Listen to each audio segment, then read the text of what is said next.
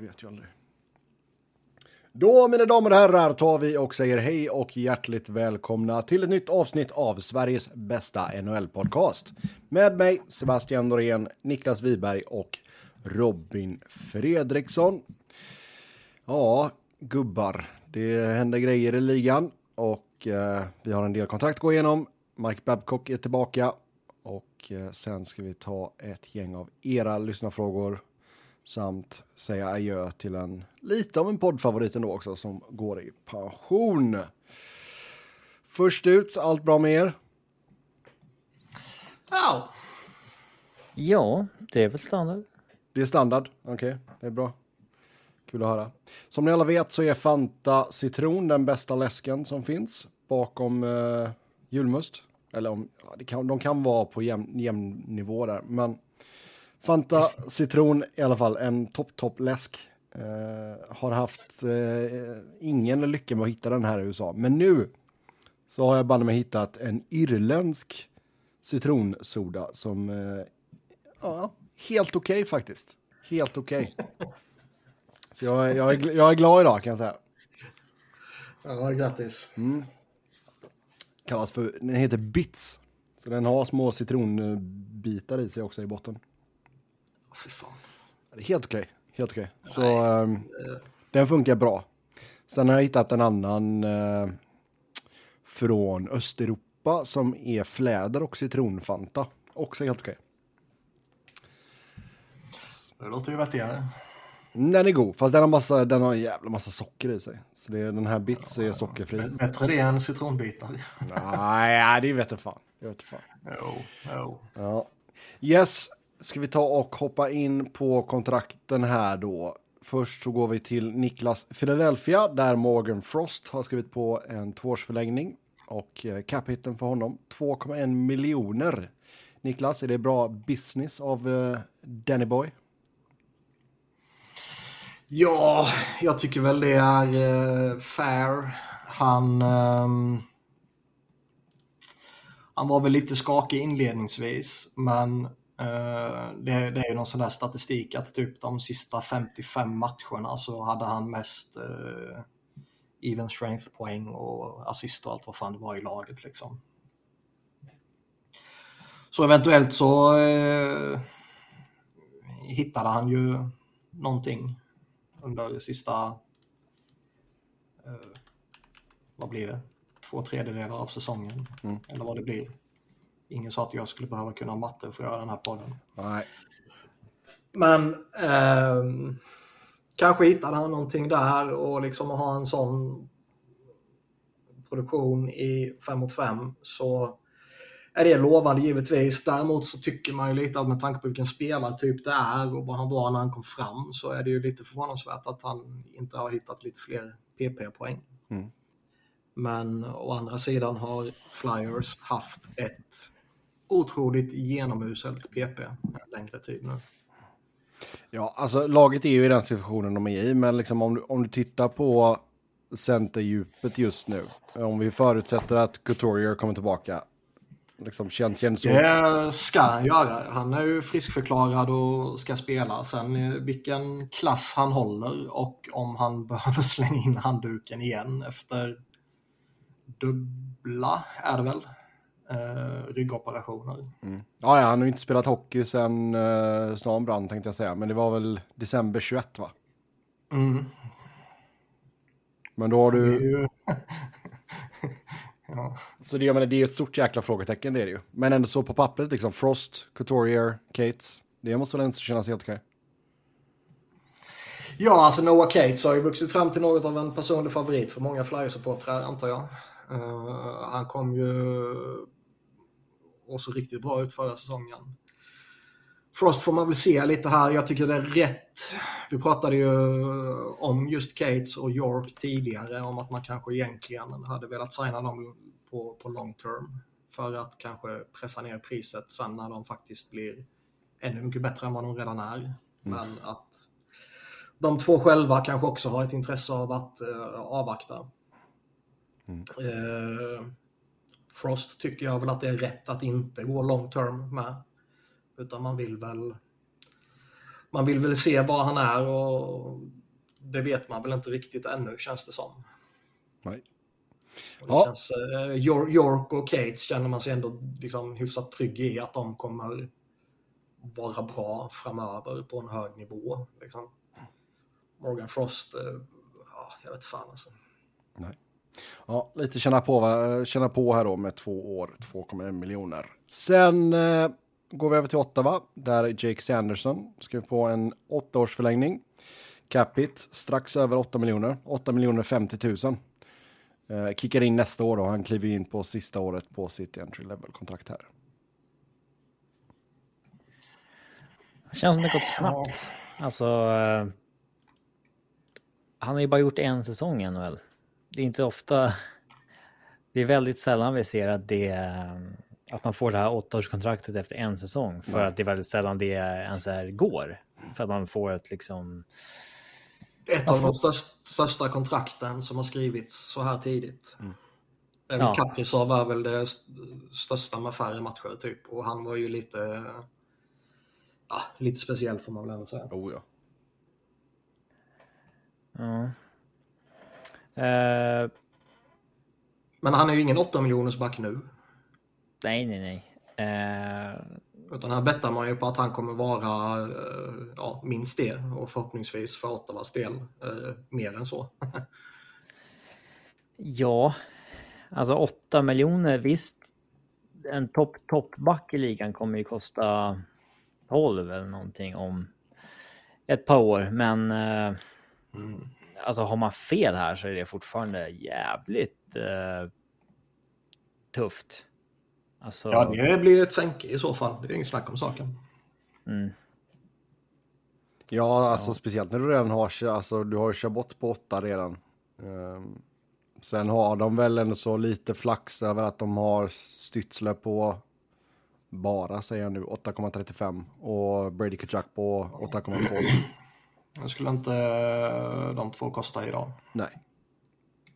Men absolut, det, alltså det, är- det är definitivt en chansning. Och vi har sett för vad, vad det kan göra ifall man inte lever upp till kapiteln. Alltså hans eh, siffror är ju väldigt lovande efter en säsong, men det är ju inte lights out. Här är det...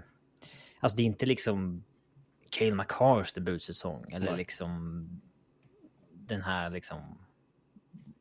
Ja, man skulle ju inte våga sätta liv och lem på att Jake Sanderson står med minst en Norris Trophy om tio år. Det kunde man ju när man såg Cale McCarrs första säsong. Ehm, eller ja, eh, någon annan, eh, typ en Rasmus. Dahlin. Jaha. Fast nu var ju, Rasmus Dahlin var ju inte lights out första säsongen heller, men eh, Nej. ja. Nej, men vissa kan man se, så är det ju. ja eh, så jag vet inte, det kanske är lite. Å andra sidan så vet vi att det räcker att vissa inom media bestämmer sig för att nu är det den här spelarens tur. Ja. Nej, men eh, det är såklart att det är rätt att man undersöker det här som Ottawa när han blir kontrakts-eligible med ett år kvar på sitt nuvarande rookie-kontrakt. Mm. Eh, det, det ska man ju göra. Liksom, vad, okej, vad är det för siffror som gäller om vi ska skriva långt redan nu? Eh, dock är det kanske lite förvånande att man vågar slänga upp det här efter ett år. Ja, absolut. Så, alltså, samtidigt så känns det som att de... Nu hade de inte varit i någon fara att tappa honom. I och med att han bara hade varit RFA. Men det känns ju inte så som att de, de vill ju inte göra om de misstagen de har gjort för de har varit tvungna att ske- skeppa iväg spelare eller, eller bara tappat spelare. Rätt upp och ner. Sen är det, sen är det frågan liksom, vad vet de om hur de kommer satsa på Jake Sanderson kommande år? Kommer han spela första PP istället för Thomas Chabot? Mm. Precis som Tampa när de liksom satsade på Sergachev och visste att "Ja, men vi kommer köra honom över Hedman nu. Nu kommer, det- nu kommer vi gå för det. Ehm, det tror jag inte. Så Alltså, att, eh, Chab- jag tycker Chabot har inte gjort bort sig liksom. Jag ser inte att han har tappat. Nej, men alltså. Nej, men alltså det, det är ju inte så att hans PP-siffror är dåliga liksom. Så det, det, det känns fortfarande som att det är hans plats liksom. En annan grej som har lyfts eh, också är ju att det är ju väldigt vänstertungt i den backbesättningen nu med Chabot, Chikrin och Jake Sanderson. Du får ju lägga, Visst, du får lägga Chikrin på, höger. på, på högersidan liksom. Ja. Men eh, det kanske är någonting man egentligen inte vill. Nej. Vänsterfattad, högerfattad, bla bla bla. Jo. Men han behärskar det såklart. Men det kanske inte är helt optimalt heller. Eller så får de köra ett backpar var så du alltid är en av dem på isen. Ja, det är, det är inte heller dumt. Nej, det är inte dumt, men det är ju sällan vi ser det. Utan... Eh, nej, då är det ju, ju då är det ju mer vanligt att någon tar sin offsida liksom. Ja, exakt. Det är som sagt, det är... Kyckling behärskar ju det, men... Sen är det klart att hans bästa eh, sida är till vänster. Men mm. äh, ja, ser helt okej ut ändå på Ottawa som backsida får vi väl säga. Sen är det ju en, en faktor man kanske kan ta med också är ju att eh, liksom Ottawa kan väl chansa lite nu med tanke på att nuvarande hierarkin eh, med tanke på ägarsituationen kanske mm. inte riktigt vet vad som kommer hända framöver.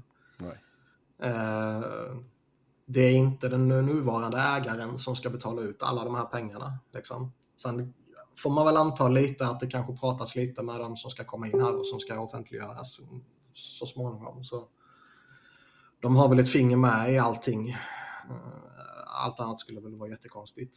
Ja, ja exakt. Och det kan ju vara så att de vill att ja, men vi vill ha någonting på plats med Sanderson så att inte vi kommer in och att det är det första vi behöver göra också. Liksom. Så, så visst. Men vi får se när eller om han lever upp till 8 miljoner i capita helt enkelt. En som inte tjänar 8 miljoner, det är Tyler Mott i Tampa. Han fick ett ettårskontrakt, 800 000. Lite djup där för Tampa. Ja, det är väl också en eh, liksom hyfsat nyttig spelare att få in till en billig peng. Han kommer väl eh, uh, tradas tillbaka till Rangers. För det är typ det han gör numera. Men uh, nej, jag tycker väl det är vettigt. Man kommer ju inte få någon poängskörd av honom, men det är inte därför man signar honom och inte det man betalar honom för. Nej. Du kan oftast få ganska vettig depth så här sent på sommaren för att det finns ganska många som spelare som väntade ut marknaden och eh, ja, hade fel. Mm. Mm. och bara desperata för ett jobb eh, vid det här skedet av säsongen. Um, så att jag... Um, mm, nej, jag tycker det, det är klokt. Ja, men verkligen. Så, så är det ju. Och jag menar, det är...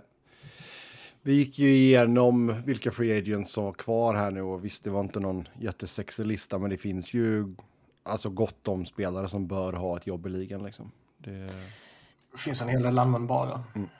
Ja, framförallt för under miljonen. Ja.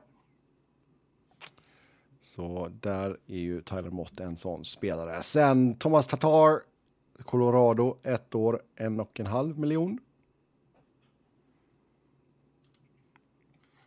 Är du nöjd?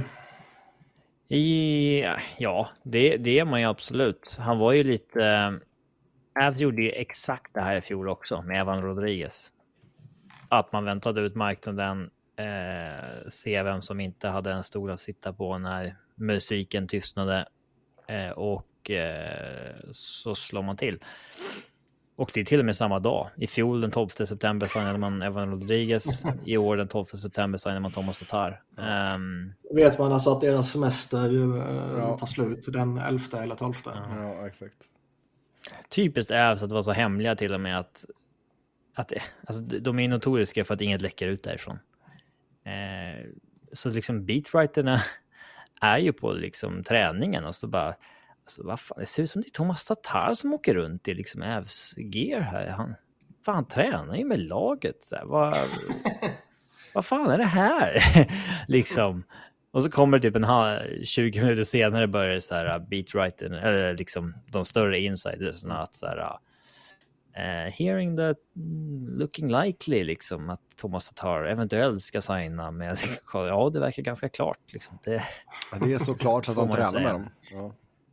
ja um, nej, men där får man ju såklart eh, en otrolig eh, boost i sin topp 9. Man, man hade ju mycket som var lite osäkert där. Alltså man har ju bankat på att Jonathan Duran ska vara användbar. Mm. Man har bankat på att Miles Wood ska vara lite bättre än han var i New York, eh, New Jersey.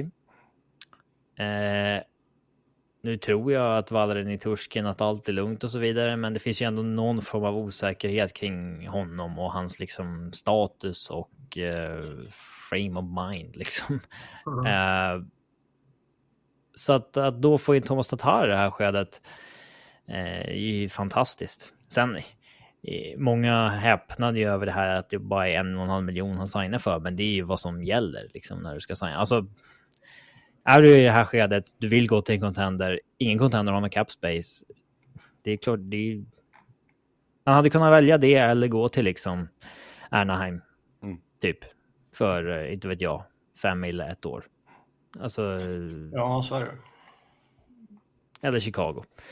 Men eh, jag tycker att han gör ju rätt. Alltså det är ju ett kanonval för honom tycker jag. Oh, ja. Ehm, Det är som vi brukar säga, och liksom att uh, trälla in här och sen så få spela med de stora gubbarna och boosta sitt värde till nästa år. ja, alltså det känns ju som att han kommer spela Duran med McKinnon initialt för att försöka rekindle den här gamla juniorkedjan. Ja, ja. Eh, och alltså, ah, det, varje dag dyker det upp bilder från att Duran och McKinnon tränar ihop och liksom lägger flippmackor till varandra och direkt skjuter. Och, alltså så här, de, de kommer få chansen ihop, men det är ju inte jätteotroligt att Duran inte flyger i den miljön längre. Alltså, det finns ju ingenting i hans senaste fyra fem år som tyder på att han ska hänga med i den kedjan. Eh, Nej, samtidigt har han ju- inte spelat med sådana spelare. Nej, eh, men då ligger ju Tatar bra till att spela där. Eller Lekkonen som har spelat tidigare. Så det, man, man får många olika mm, ingredienser här att leka runt med. Eh, och sen vissa lägger ju upp Thomas Tataras eh, slutspelshistorik. Den är ju notoriskt svag. Mm. Han har alltså sju mål och sex assist på 52 slutspelsmatcher. Eh, är det slump? Eller är det liksom att slutspelshockey helt enkelt inte passar honom fenomenalt? För det är inte Eller där har heller han att inte han... varit i de starkaste lagen också? Nej, förutom i Vegas då. Där det var liksom Ja, att han inte flög. Och, eh, men ja, Men där, det- är en gång ingen gång kanske. ja, men det är ändå sju olika slutspel där det liksom inte har Absolut. lyft. Alltså, ja, men det är väl ingenting man kan ignorera helt, men han har fortfarande gjort sju mål. eh, Eller, Samtidigt pissar han, han pissade ju in poäng i Carl Cup. mm. Ja, en gång i tiden.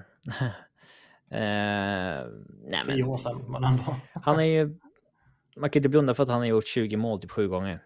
Nej. Eh, man kan spela både right wing och left wing där, så det är perfekt för Colorado och eh, återigen så belönas ju man för att sitt ja, pokerspelande här, att man väntar ut marknaden och ja, bästa spelaren som inte har fått en kontrakt. Här får du chansen liksom i en bra miljö. Mm. Det är inga pengar, men 12, 12 september, då, då vet vi att då händer det grejer i Colorado. Mm, Ja, vi håller oss kvar i eh, Denver och eh, Paul Franzus har blivit skadad igen. Och Colorado kan vara på målvaktsjakt. Mm. Det här har ju varit ett återkommande problem. Power Franzosa är ju den, den här liksom perfekta backup-målvakten som du gärna betalar lite extra för för att du får eh, ja, men typ det här som Antiranta var förut och sådär. Att eh, du får 20 matcher och du får above liksom normal backup-siffror. Mm.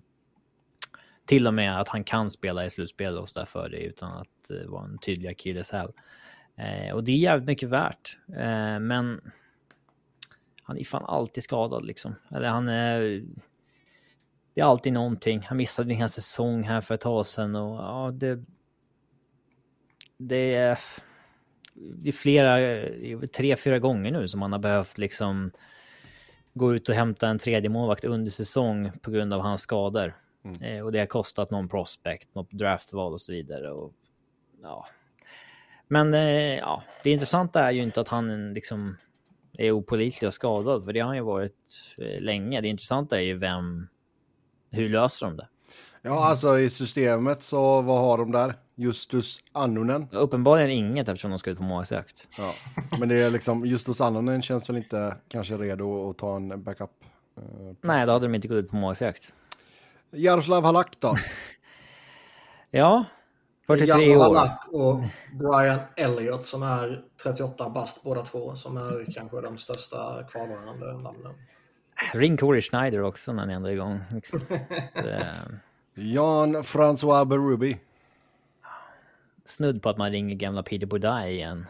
Eh, kom hem. uh, nej, men det, det, alltså free agent-marknaden är ju vråltunn. Mm. Faktiskt. Den är ju typ obefintlig. Ja, alltså det finns ju ingenting där. Det är ju killar som har gått i pension. Tidigare år så har det varit... Uh, det har nästan alltid funnits någon NHL-målvakt som har varit utan jobb. Alltså det är ganska tydligt så här, jaha, den här killen kommer få hamna i AHL, men fan, det känns inte riktigt fair, för så dålig är han inte. Det, det, var ju några år där när det var så. Uh, nu tvärtom, så att man... Problemet är ju att Avs har ju inte heller någon cap space. Alltså man har kvar 500 lax uh, nu uh, efter Landeskoga på LTIR. Mm. jag vet inte någon har... Jake Allen, Casey DeSmith har lyfts, men jag vet inte. Det är inte så att de har det perfekta. De är ju dyra. Mm. Liksom. Ja, nej, nej, du får ju pilla in någon här som är på typ League minimum liksom. Ja, men det, alltså det... Casey DeSmith är ju en kille som är problematisk för att han är överbetald. Eh, och Jake Allen, ja, samma sak. Så att eh, det blir intressant. Avs har inte varit bra på det här heller, att hitta en tredje målvakt som är bra. Alltså där har de gått bet ganska många gånger.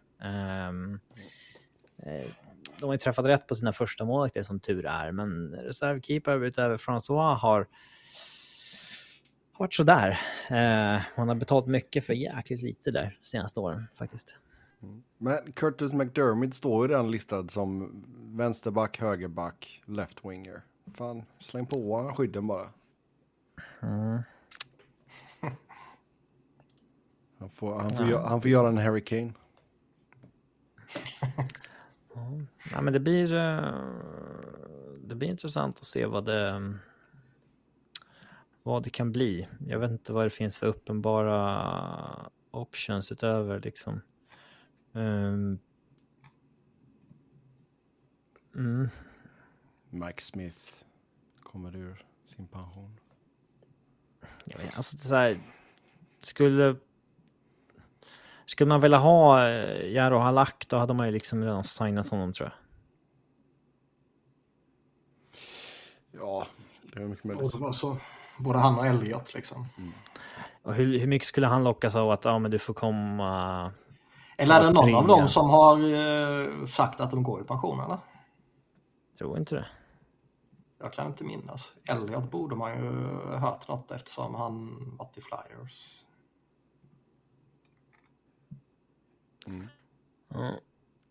Japp, vi får se hur de löser det i alla fall. Sen, eh, ja, som få har eh, kunnat undgå så är Mike Babcock tillbaka i ligan som tränare för Columbus. Och det tog ungefär en vecka, eh, eller två.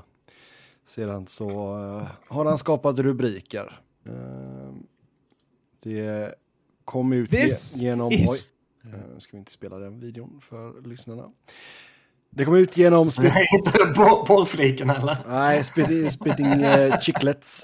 Uh, kom ut där. Uh, Paul Bissonette sa på deras podd att uh, Mike Babcock hade tagit spelares eh, telefoner och skulle kolla på deras bilder. Som de hade i telefonerna för att se vilka typer av människor de är. Det var Bisonets eh, ord helt enkelt. Ja. Och sen... Eh... Det har ju svängt lite fram och tillbaka här där man liksom... Eh, man, man måste ju någonstans måste man ju vara lite källkritisk kring de första rapporterna. Liksom. Ja. Eh, Spitting Chicklets och det gänget är liksom jag tyckte de var lite sådär frisk fläkt när de kom in. Det var något nytt liksom. Men sen har jag tröttnat något otroligt på dem. Liksom. Det är bara trams numera tycker jag. Nästan. Ja, de, hela, hela grejen är att de inte ska vara PK. Det är liksom det Ja. de identifierar sig med. Liksom. Lite så. Man får liksom eh, första rapporten där tog man ju ändå lite eh, med en nypa salt sådär liksom. Man vet att de har lite eh, känningar och, och man vet att liksom 95% av eh, spelarna hatar Babcock liksom. Och det kan vara, jag, jag, jag tror liksom inte att de hittar på någonting, men det kan vara att man kanske får någonting till sig och så litar man på det och så är det kanske en liten uppskruvad version typ som man rapporterar om. Mm. Och det var väl kanske lite första intrycket man fick. Men sen har ju faktiskt eh, det har ju gett en jävla snöbollseffekt sen. För det har ju faktiskt eh, gått så pass långt så att Elliot Friedman hintar om att hans framtid eventuellt är hotad. Ja, Det är alltså, intressant ja. i och med att liksom steg ett är ju att Spitting Chicklets går ut med det här. Mm. Det börjar generera ganska mycket eh, traction på sociala medier. För Ja, att eh, Mike Babcock förståeligt får inget benefit of the doubt. Eh, Åh nej, det har han jävlar i mig inte förtjänat. Nej, men sen när Columbus Blue Jackets gör sin egen utredning och liksom ändå vet att de har ögonen på sig för att det är Mike Babcock.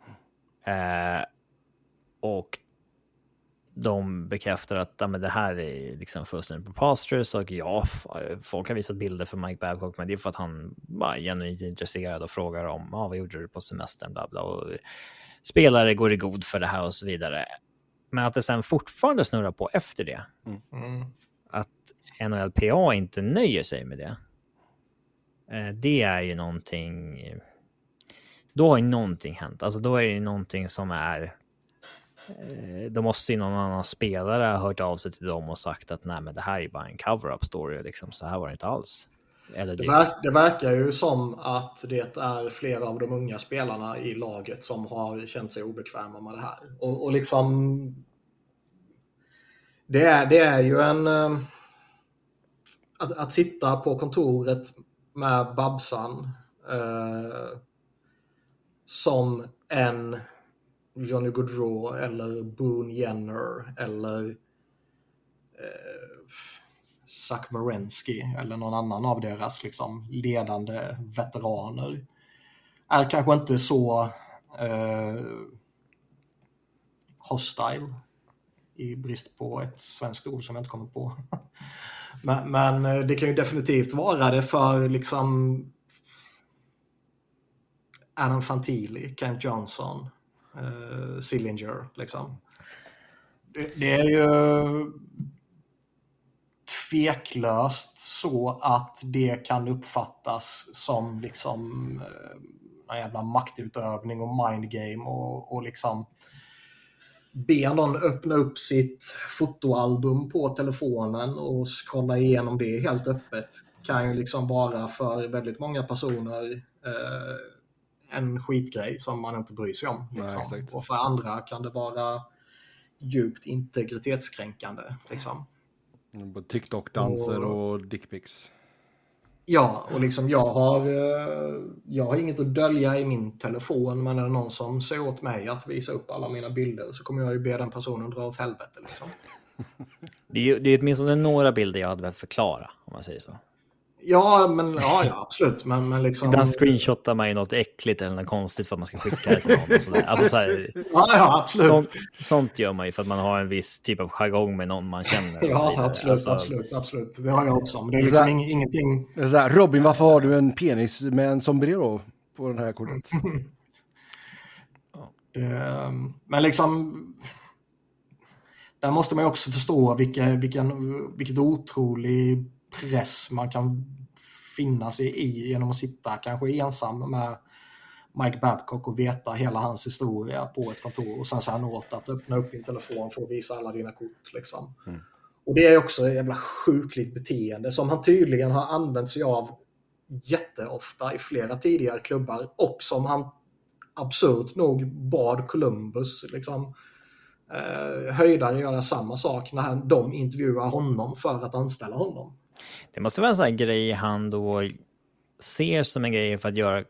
Alltså han ser det som en grej att man gör för att get to know someone, alltså komma nära någon. Men Alltså det- när, man, det- när det- man själv är på den liksom pedestalen Mm. så eh, ser man inte, ja hur ska man förklara det? Att det kanske, alla går ju bara med på det för att du är Mike Babcock och det är du som är högsta hönset. Mm. Eh, men du liksom reflekterar aldrig över om det är konstigt för att du tycker att det här, det här fungerar ju. Liksom. Nej. Nej, så är det ju. Och, och liksom för, för många personer som, som skulle ställt en sån fråga så kanske det skulle vara en helt oskyldig grej. Att liksom jag är... Nu ska jag lära känna eh, liksom en spelargrupp här och jag vill eh, veta vilka deras föräldrar och respektive och barn och sådär är när jag springer på dem i korridorerna. Liksom det kan vara en sån oskyldig grej liksom, som läggs fram på ett klumpigt sätt. Men med tanke på vem det är som gör det så känns det ju som eh, att så icke är fallet. Utan att det känns som någon sjuklig eh, nazistisk liksom, eh, power move typ. Ja, och jag tror inte att man jag som ung spelare, jag, tror, alltså, jag tror också det är en generationsfråga att liksom den äldre generationen inte är synkade med hur den nya generationen funkar. ja men det, det är så här, ja, visa bilder ur familjealbumet. Ja. Ja, eh, det gjorde man hemma hos folk förr. Eh, Ja. men eh, det är inte så att du slänger upp telefonen genom albumet med, på en arbetsintervju. Liksom. Det, Nej, nej, nej, och, men liksom den... För en ung spelare som... Sen, sen så ja, det, det, de, det är väl naturligt att vissa känner sig obekväma med det. Eh, men ja, eh, de- de vet ju också Mike Babcocks historik. Alltså så här, man blir ju rädd förmodligen för att bli någon jäkla mobboffer om man skulle vara den enda som säger nej, det vill jag inte göra liksom. Mm. Eh, så att... Sen samtidigt, ja. Eh, sen en annan del av en känner ju att... Ja, men... Ja. Det, behöver ju inte vara hela världen om man tyckte att någonting hans chef bad en om var lite konstigt eller sådär. Alltså så här, ja, Nej, det är det ju inte. det hade ju inte blivit en grej om det inte är Mike Babcock. Nej, exakt. Det är ju det som gör hela grejen. Och hur det återberättas. Återberättas det på ett eh, creepy sätt eller på ett oskyldigt sätt? Ja. Ehm, men ja, jag förstår att den här äh, äldre generationen coacher äh, under liksom ny cancel culture och så här, de måste ju verkligen känna att fan shit, man går runt på äggskål varje dag när man jobbar numera. Liksom. Det, det här har jag aldrig ens sett som en grej och nu är det något som kan ge mig sparken. Ja, så kan det väl vara på, på något sätt liksom. Men här rör, här rör det sig ju verkligen om en genuint ond människa liksom. Han är ju, det är ju något fel på Babcock. Det, det är uppenbart. Allt man har hört som har kommit fram tidigare och vissa saker man har påminns om nu. Hur han liksom eh, eh, vad heter det, hur han hindrade Mike Moderno från att spela 1500 matcher liksom, genom att scratcha honom mot Minnesota när han var i, i Detroit. Liksom. Och ja, allt som Johan Franzén berättade och som många andra har eh, nämnt också. Mm. Det var ju någon spelare som jag inte kommer ihåg vem det var nu som eh, som jämförde Babcock med Tortorella. Liksom att båda två är old school men Tårtan är liksom, visst han kan vara in your face liksom, men han är alltid ärlig. Han säger alltid vad som krävs och vad som liksom, man behöver göra. Typ. Medan Babcock eh, bara håller på med sina mind games och liksom vill mindfucka dig. Ja. Eller rent ut bara mobba dig. Ja, eh, som sagt, NHLPA och NHL X6 executives ska ju sätta sig ner och diskutera detta. Eh, så vi får se vad som händer helt enkelt. Det finns ju inte minsta chans att eh, Columbus statement som de skickade ut med Babcock och, och Boone Jenner är 100% ärligt med tanke på vilken snöbollseffekt hela den här grejen har resulterat i och vilken eh, utredning som NHLPA faktiskt eh, har rullat ut nu liksom där de eh, kontaktar både spelare i Columbus och tidigare spelare. Mm. Liksom. Och jag kommer inte ihåg om jag sa det innan eller under podden, men liksom det har ju gått så pass långt nu att Elliot Friedman i, i dagens podd liksom ändå hintade om att liksom, hans framtid kanske är osäker. Mm. Och, och, och, som, som, eh, som man sa också att liksom det här Columbus förväntade sig inte att det skulle kunna ge en sån här eh, bajsmacka bara för att han gjorde någonting. Liksom. Och bara det indikerar ju på vilken otrolig inkompetens det finns i Columbus i så fall. För har man tagit beslutet att anställa honom och man kan inte bara ha huvudet begravt så djupt i jorden att man inte begriper att det är sjukt kontroversiellt, uppseendeväckande och att... Får ögonen på sig. Ja, att man får ögonen på sig och i princip allting som Babcock gör kommer liksom granskas in i minsta detalj. Och sen så eh, verkar man inte förstå när det sker sen. Liksom. Och man verkar dessutom eh, bara försöka slänga ut någon, eh, vad det framstår som här och nu i alla fall, tycker jag, någon hastigt sammanslängd eh, liksom kriskommunikation utan att faktiskt undersöka vad det är som har hänt och eh, hur det har påverkat spelare. Mm. Och liksom om det här händer liksom innan training camp ens har börjat och det är de här som vi nämnde, Fantili, Johnson, eh, Sillinger och, och liksom eh, vilken back var det de draftade? Girisek. Eh, om det är liksom de som är hela organisationens framtid som liksom redan har ett agg mot Babcock på grund av det här. Då är liksom, ska man backa en coach som har liksom det ryktet och det anseendet eller ska man backa hela organisationens framtid? Boone Jenner hamnar i en konstig sits också när han förmodligen blir ombedd av Columbus att gå ut och gå i, go gå i god för Babcock eh, som lagkapten. Eh, ja. Och sen säg att de släpper det här, eh, går vidare. Babcock vet ju om då att det finns förmodligen ett gäng i det här omklädningsrummet som läckte att det här skedde till media istället för att bara säga till honom typ att det här inte mm. oh ja ja, hur blir det fortsätta samarbetet då? Liksom det, det är man ju verkligen eh, nyfiken på. Mm. Jag skulle inte vilja vara där och se. Ja. Det är ju ändå... Um, gör man sådana här otroligt korkade grejer som Columbus gjorde när de anställde honom så är det ändå liksom bra och underhållande om det slår tillbaka på dig. Och det skulle ju vara väldigt skoj om eh, de måste fimpa honom det första de gör. Ja, då hoppas man att det är för att han har gjort något grovt och inte att det är.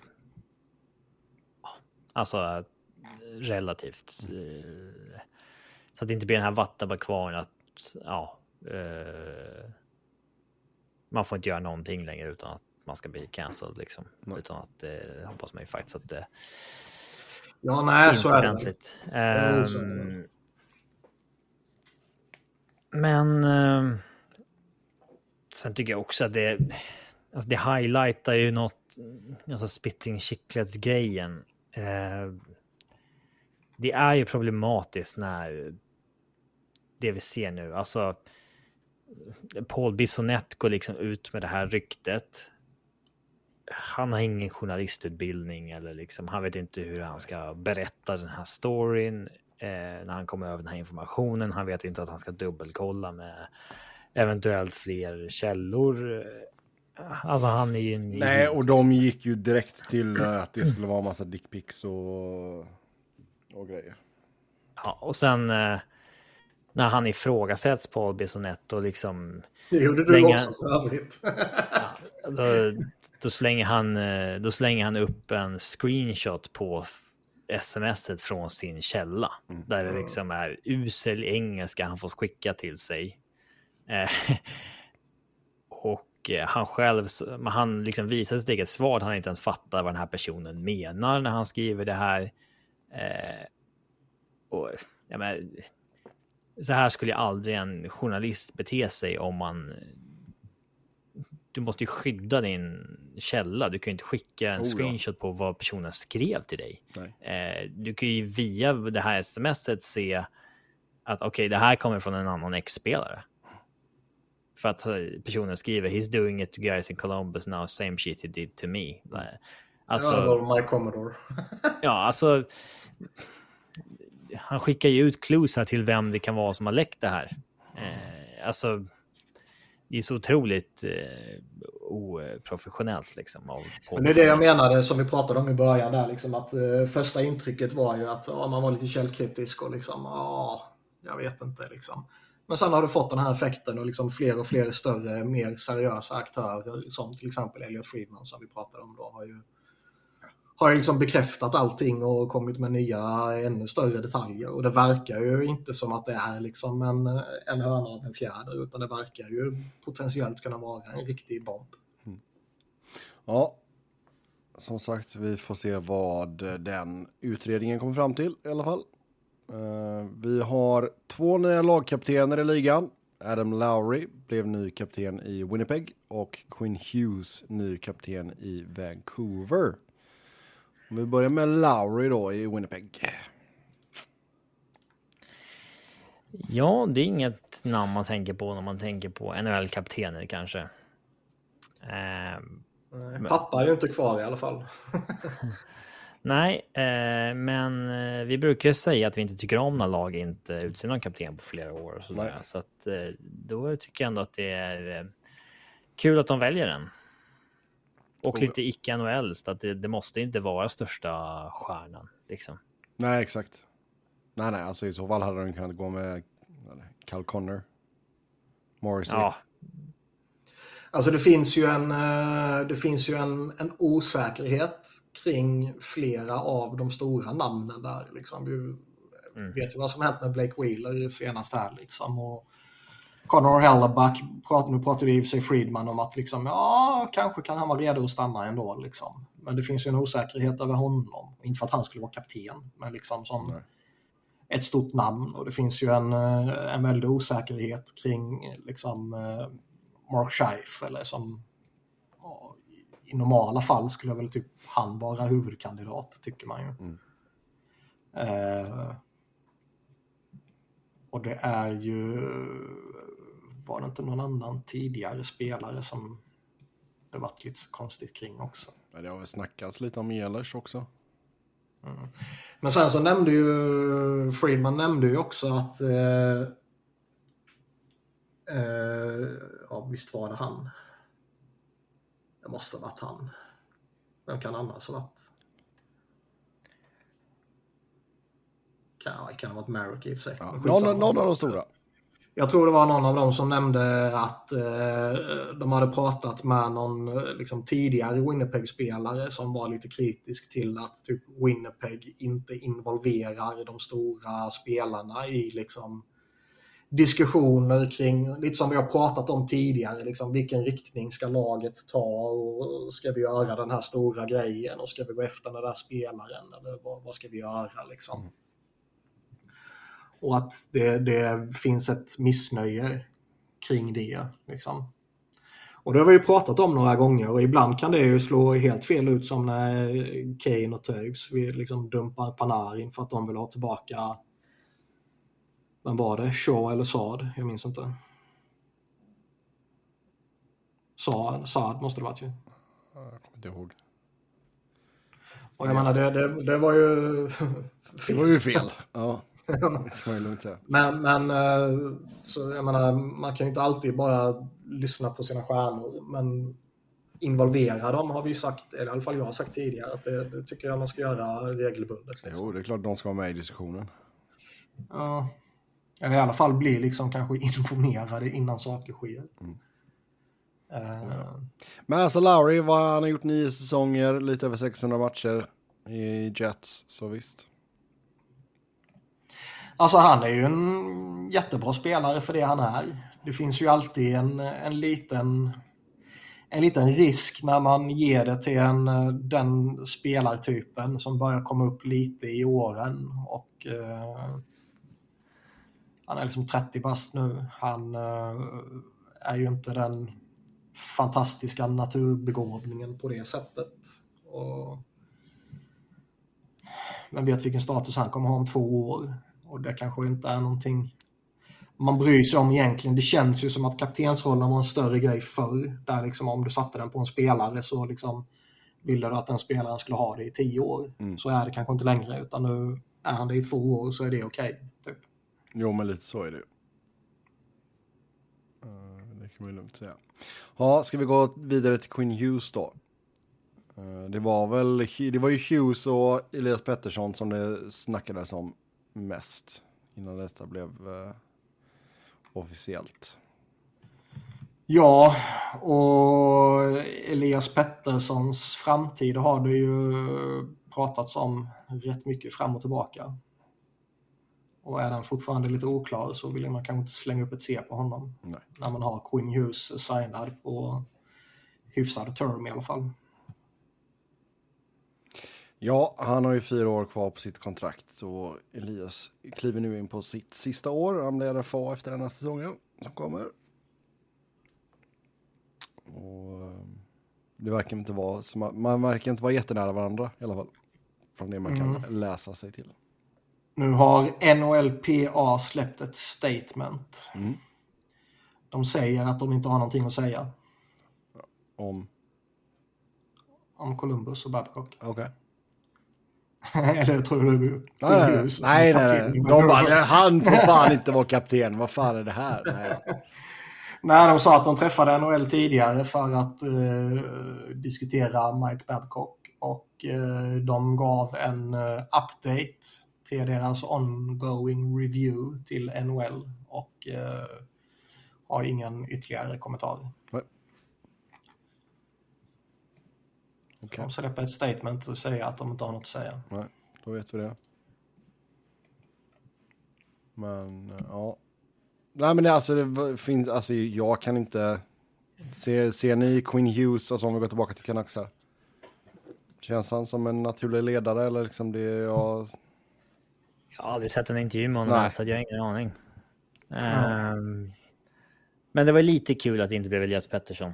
Alltså, svensk media, svensk media var ju väldigt taggade på att det skulle bli Elias Pettersson. Ehm, och det var lite kul att det inte blev det. Men i- ja, Det verkar ju som att Rasmus Andersson eventuellt kan bli det i Calgary enligt Friedman.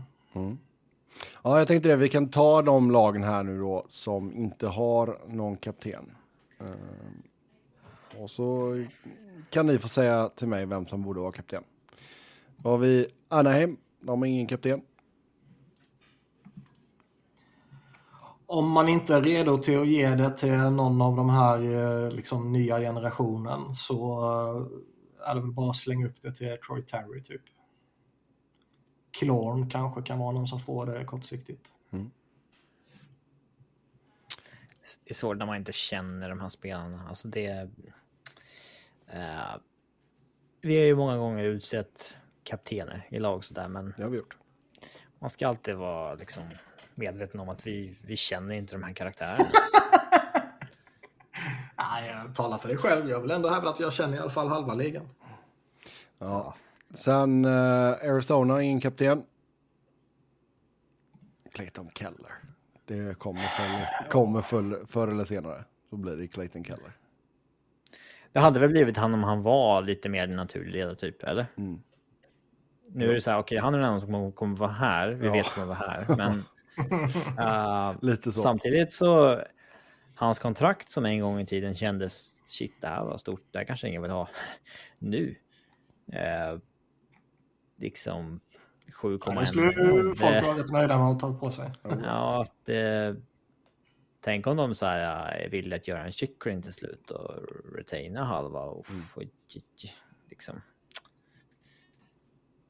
De skulle kunna få eh, ja, three first rounders, super prospect och en njure eller någonting för honom. Oh, ja. Så de har, de har ju flera, flera kaptensämnen på sin roster. Liksom. Det är bara att kolla på Chris Pronger och Shea Webber och Pavel Datsjuk och Marian Hossa. Och... De är inte kvar längre. Det är ju bara Webber kvar nu.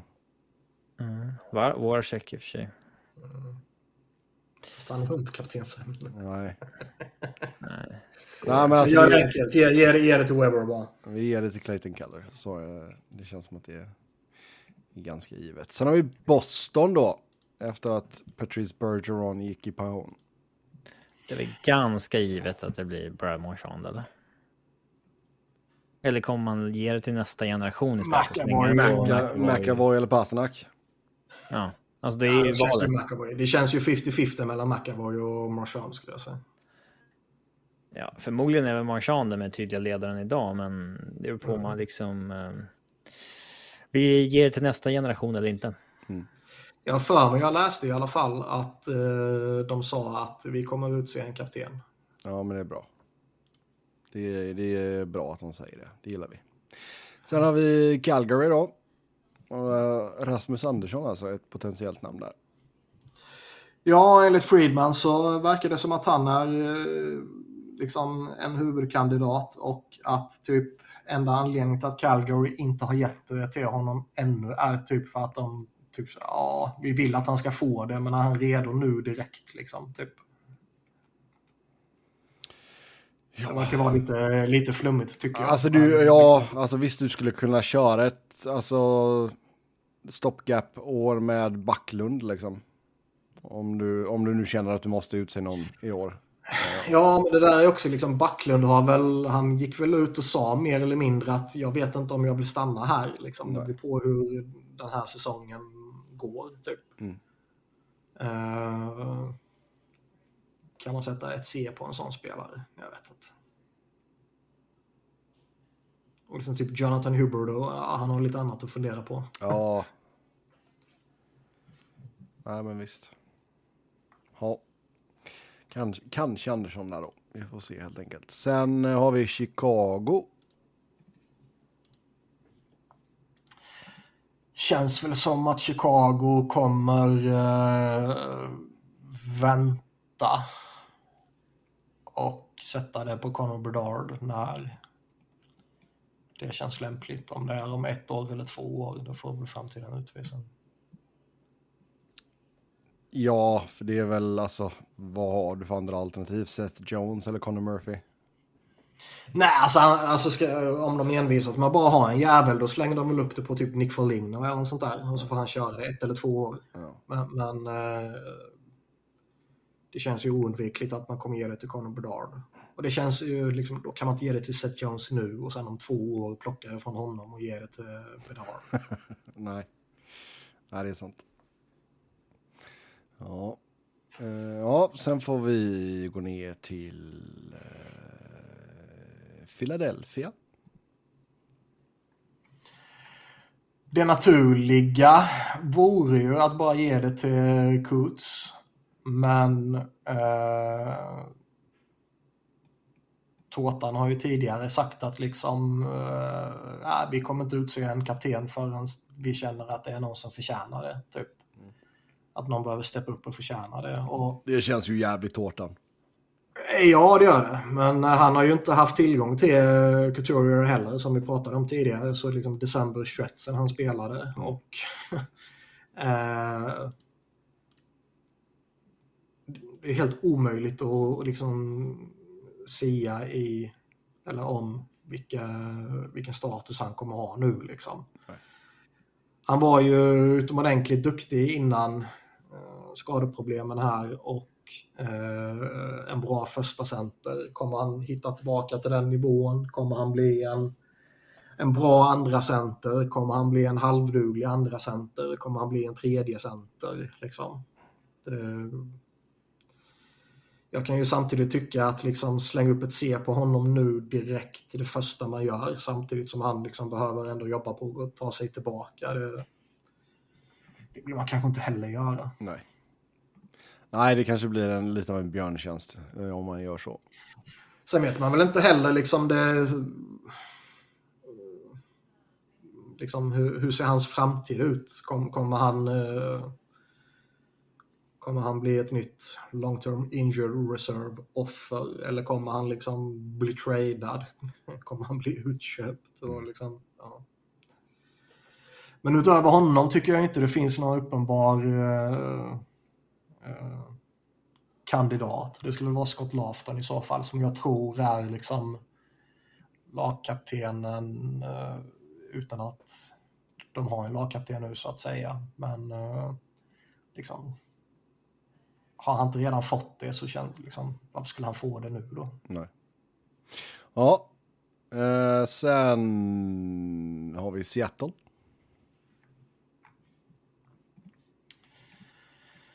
Seattle, vad fan har de för några gubbar ens? Uh... Deras assisterande är ju Eberle, Swartz, Gord och Adam Larsson. Mm. Mm. Ja, fan, det är hopplöst. Alltså någon av dem är ju förmodligen mer internt den tydliga ledaren, mm. skulle jag säga. Ja. Men vi vet ju inte vem av dem det är. Det är vem, vem som helst av dem kan det ju bli. Ja. Men de borde utse någon i alla fall. Så mycket kan vi säga. Ja. ja. Och sist men inte minst St. Louis.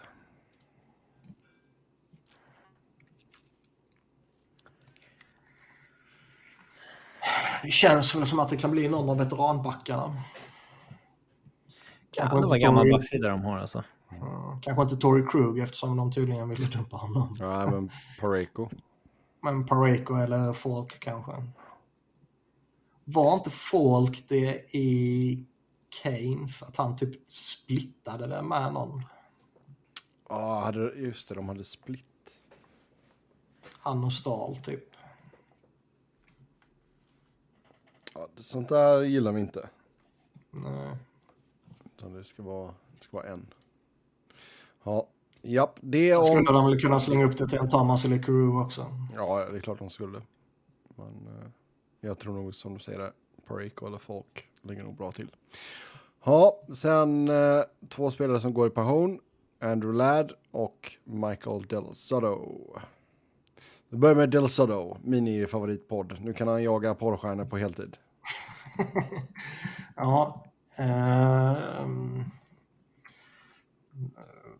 Nej, men bara för att eh, sätta sig in i hela den här grejen igen så eh, den här helgen får man ju researcha Lisa Ann noggrant. Mm. Men alltså han, är, han har ändå så kämpat på liksom. Det... Han har ju klängt sig kvar i ligan eh, bra mycket längre än vad man trodde han skulle kunna göra. Sen är det ju väldigt länge sedan nu som han spelade en, eh, en hel säsong. Mm. Men han ändå, liksom, sen, visst han har ju harvat runt i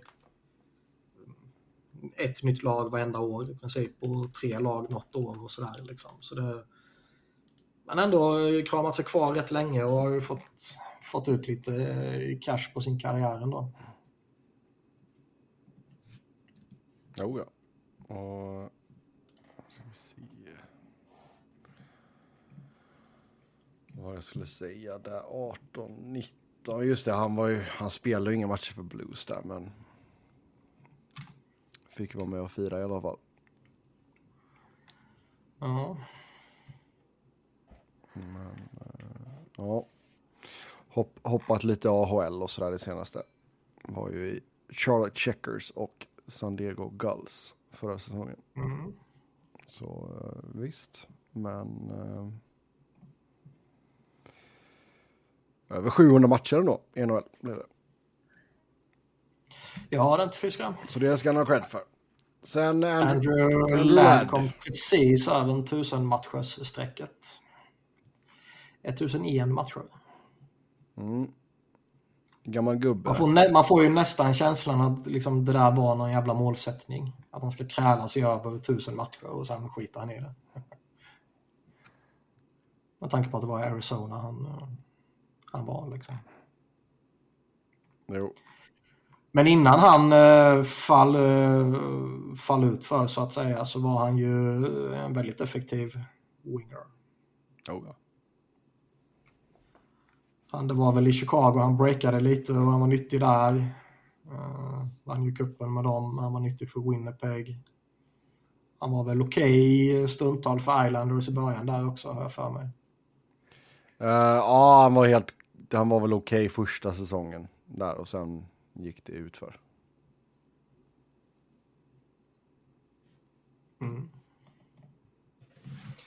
Men visst, tusen matcher är alltid en bedrift. Oh ja. Oh ja. Ja, det om de två då. Då ska vi ta och eh, köra pingpong. Och då ska ni två berätta för mig. Vilka spelare som sedan lockouten har gjort minst 100 poäng under en säsong. Okej. Hur många är det? Ja, det kommer veta fan. Fan. Jag orkar inte räkna. För det är några som har gjort det flera gånger. Den hela lockouten förutsätter jag att du menar. Ja, exakt. exakt. Så sen 0506. Ja. Jag kan eh, b- börja räkna här hur många det är så ska du få det. Ja, men, ja, men bara så att det är eh, ett hum. Eh, om eh, hur många det är. Alltså, eh, rör det sig om 20 spelare eller rör det sig om eh, 100? Och så närmare 100 i så fall. Shit. 31. Är det inte mer? Nej.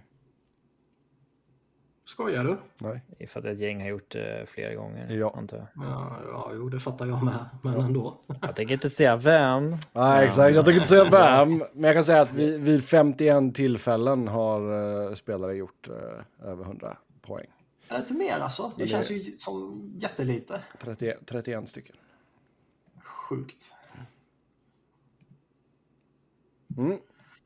Jaha, eh, Kucherov. Ja.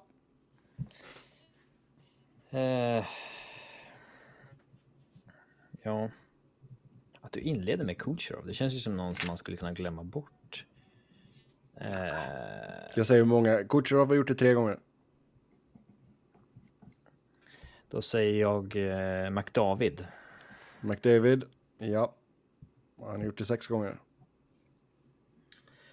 Eh, Crosby. Ja. Crosby har gjort det fem gånger. Leon Draisaitl. Ja, han har gjort det fyra gånger. Malkin. Malkin har gjort det tre gånger. Han känns som en sån som säger evigt skulle vara lite under för att han alltid är lite skadad. Men hade han inte en jävla monstersäsong va? Jo, det är ju 11-12 där när eh, första säsongen vi poddade, när Crosby var out. Mm, då gjorde han 109 poäng på 75 matcher, 50 mål, 59 assist. Ja, då bar han ju, eh, då bar han dem ju fullständigt. McKinnon gjorde det till slut förra säsongen. Ja. Kommer du ihåg hur många matcher, eller hur många poäng han gjorde och hur många matcher? Ja, det var en bra bit över. 111 poäng, 42 mål, 69 assist på 71 matcher. Han var ju on pace för över 100 de senaste liksom. Ja, alltså. Eh, typ fem av sex senaste säsongerna, men ja, det hade behövt spela två, tre matcher till för att nå. Alltså, han hade ju typ 99, 97 och ja, Ja. löjligt. Japp. Ja, next. Ovechkin. Ja, Ovechkin det tre gånger.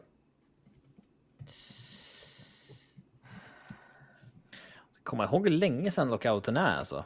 Eh, även om vi hade lite, ett par år där med low, liksom mycket low scoring. Um, jag vill säga H. Sedin. H. Sedin, ja. 0910. H. Sedin. Är ju frågan om man ska säga D. Sedin. Gjorde han så mycket? H. Sedin har ju en grym säsong när D. Sedin är lite skadad. Och sen så säsongen efter var det ju tvärtom. Men var det tillräckligt för att D. Sedin skulle vara över 100? Han måste fan ha gjort det. Har den ena gjort det har fan den andra gjort det. D. Sedin, är det ditt slutgiltiga svar, Niklas? Ja, ja. Ja, Daniel Sedin gjorde det säsongen efter. 10-11. 104 poäng. Henke gjorde 112.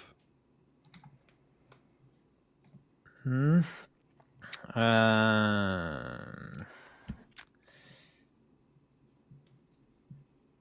Ja, vem ska vi ta?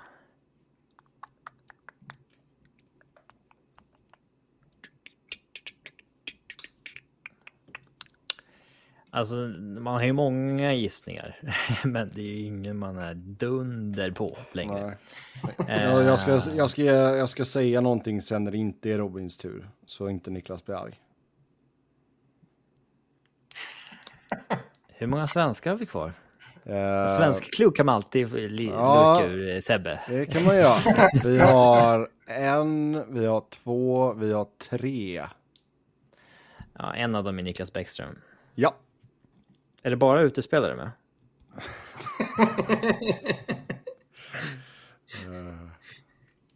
Ja, det har varit någonting en målvakt som gör 100, 100 pinnar. Vad har vi mer för några Då är svennar? det två, två svenskar kvar alltså. Mm.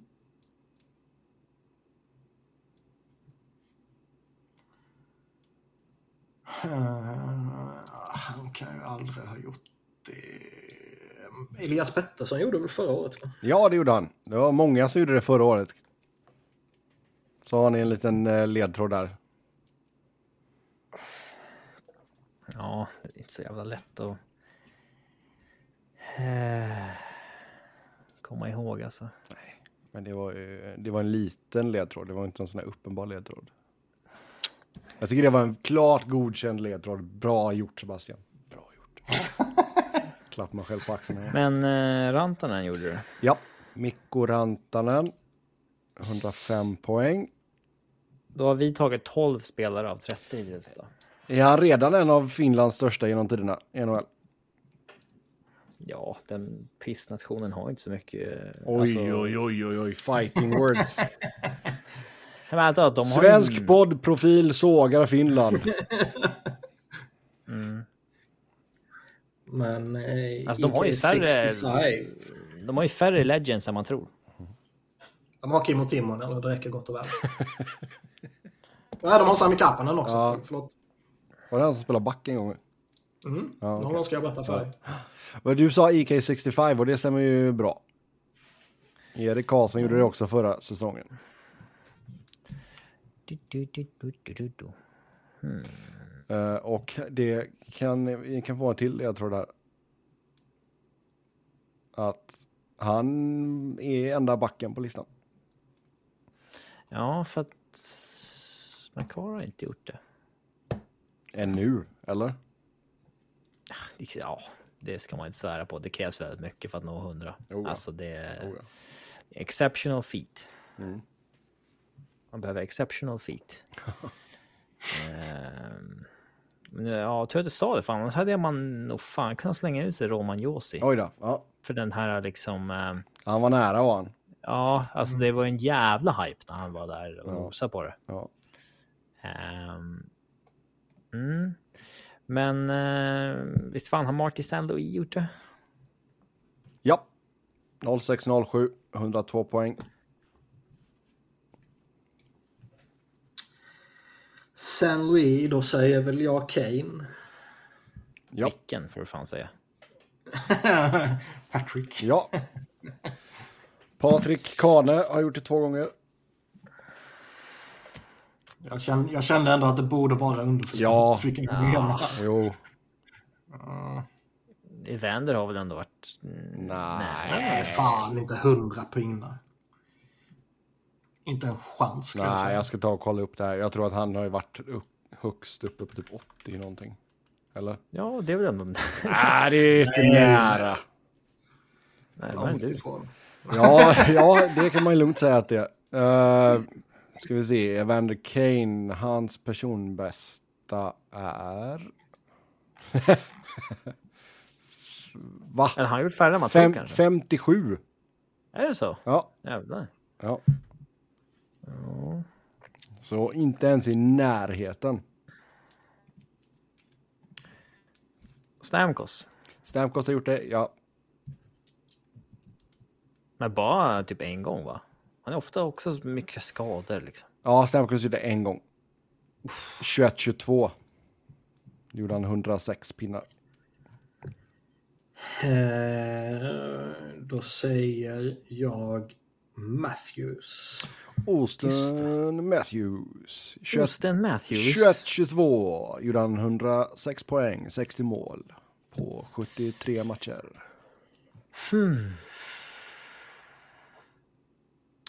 Ehm, jag vill säga... Vinny Le Cavalier. Vinny Le Cavalier. Det har du helt rätt i. Det var en 06, brutal säsong. 0607. Ja. 108 pinnar. Så det var inte i Flyers då? Det var i Tam Tampa Bay. ja. Eh,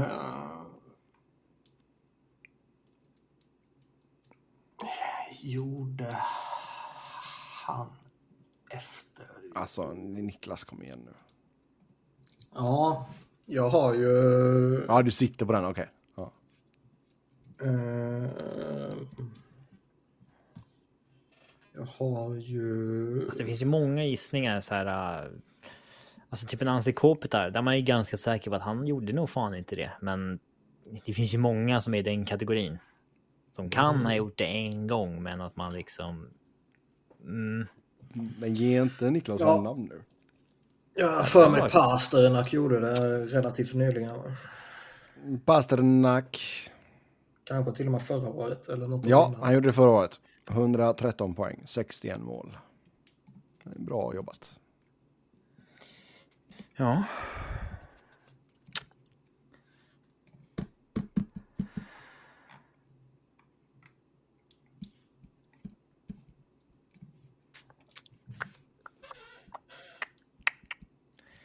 Jumbo Joe måste väl ha gjort det någon gång, eller? Ja, han gjorde det 0607.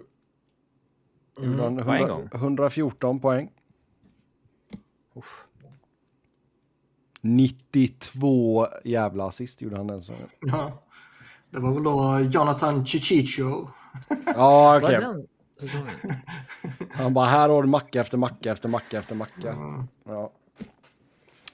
Eh, Jag säger... Ja. Ja, vad skulle du säga? Nej, Jag skulle säga att vi har en spelare som gjort det två säsonger på raken som ni inte har sagt än. Snackar vi två säsonger i början på 2000-talet? Nej, eller? vi snackar eh, nutid. Ja. Ja, de kan vara svåra att komma ihåg alltså. Så jag har ju några uppskrivna och...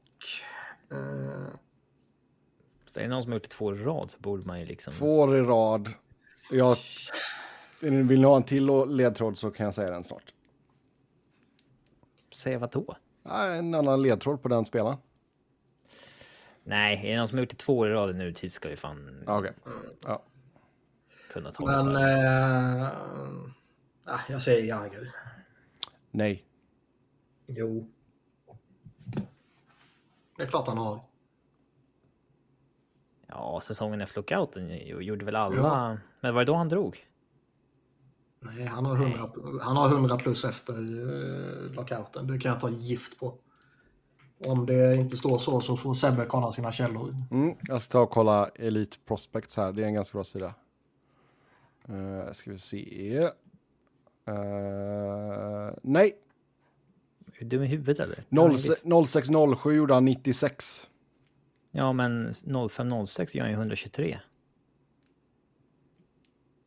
Du sa ju efter lockouten. Ja, just det. Sorry. Sorry.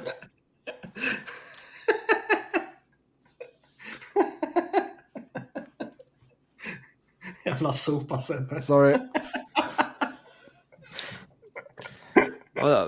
Alla andra spelare, har du gått efter 06 liksom? Kan vara så att jag har gjort det. Ja.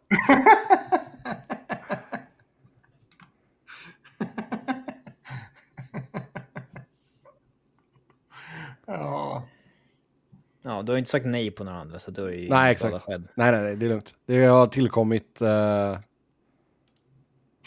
eh, tre, tre spelare.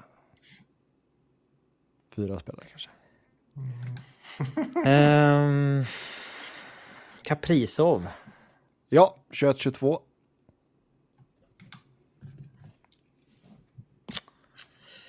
Kaprizov. Vi har en svensk som tillkom också, kan jag meddela.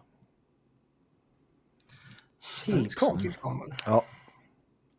Någon som gjorde det 0506 alltså? Ja, Helvete kan det vara. 0506. Eh, Okej, jag tror att jag vet vem det kan vara, men vågar jag gissa på det? Det, det är frågan. Ah, jag slänger upp Johnny Hockey i alla fall.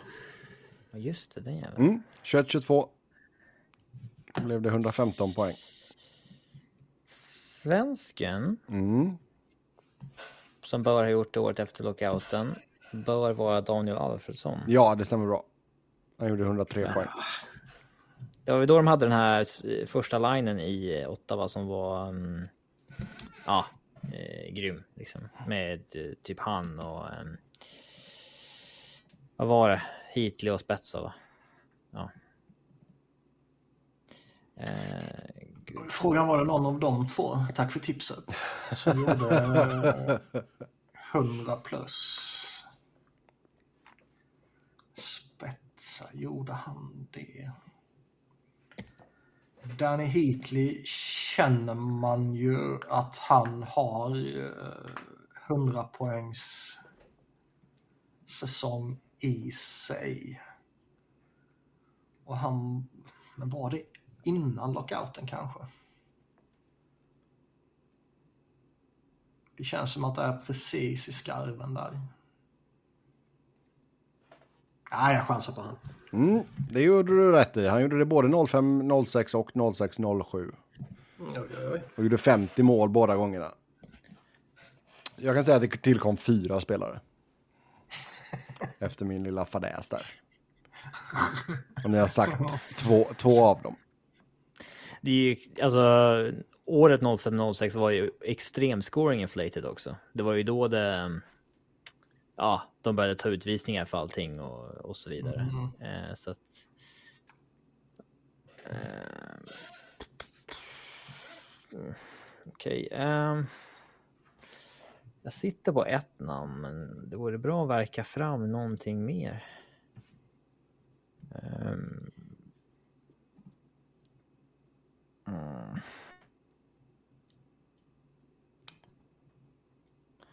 Man har ju gärna ett S i rockar, men... Eller, nej, det var, det var tre spelare. Ni har sagt två. Ja, Alltså, vad fan, så Ja, Förlåt. förlåt. Nej, det var det att det dök upp flera. Det var sp- spelare som har gjort det två gånger om. Så, Så eh, det är många fler än 31 alltså? det är 34. Okej. Men till exempel Eh. Joe Thornton som vi redan sa, han gjorde ju det 05-06 Innan. Boston San Jose där. Ja, han hoppade ut mellan två. Ja.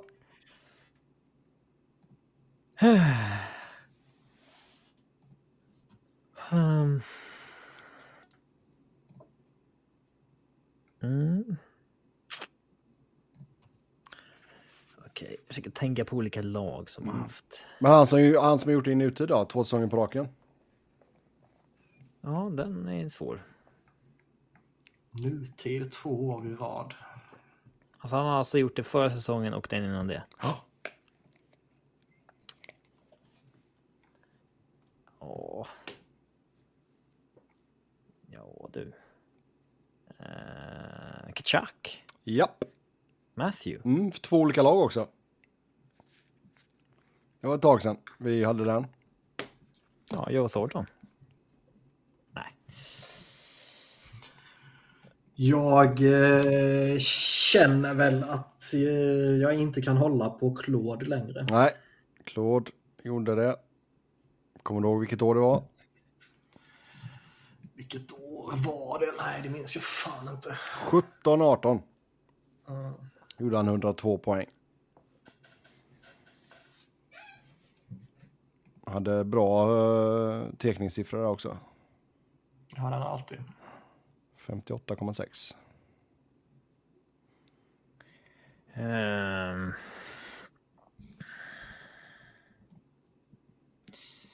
Så här, Niklas har tagit nu eh,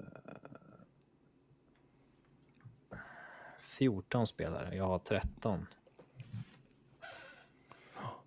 Så att när jag tar den här, säger Jason Robertson, Mm, det gör du helt rätt. Han gjorde det förra säsongen. då har vi alltså tagit 28 spelare. Och hur många var det nu? Så hur många är det kvar? 34. Kvar? Nej, det var 34 totalt. Okej, så det är sex namn kvar. Ja. Och det, du är ganska säker på nu. Jag är hy- hyfsat säker på det. Hyfsat säker. Alltså, jag. det kan inte vara så svårt att filtrera på det här på EP. Vänta nu. Jag ska vä- vänta nu. Ska jag... Ni har inte sagt honom. Det är en, två. Tre. Fyra. Fem. Sex. Sex spelare kvar.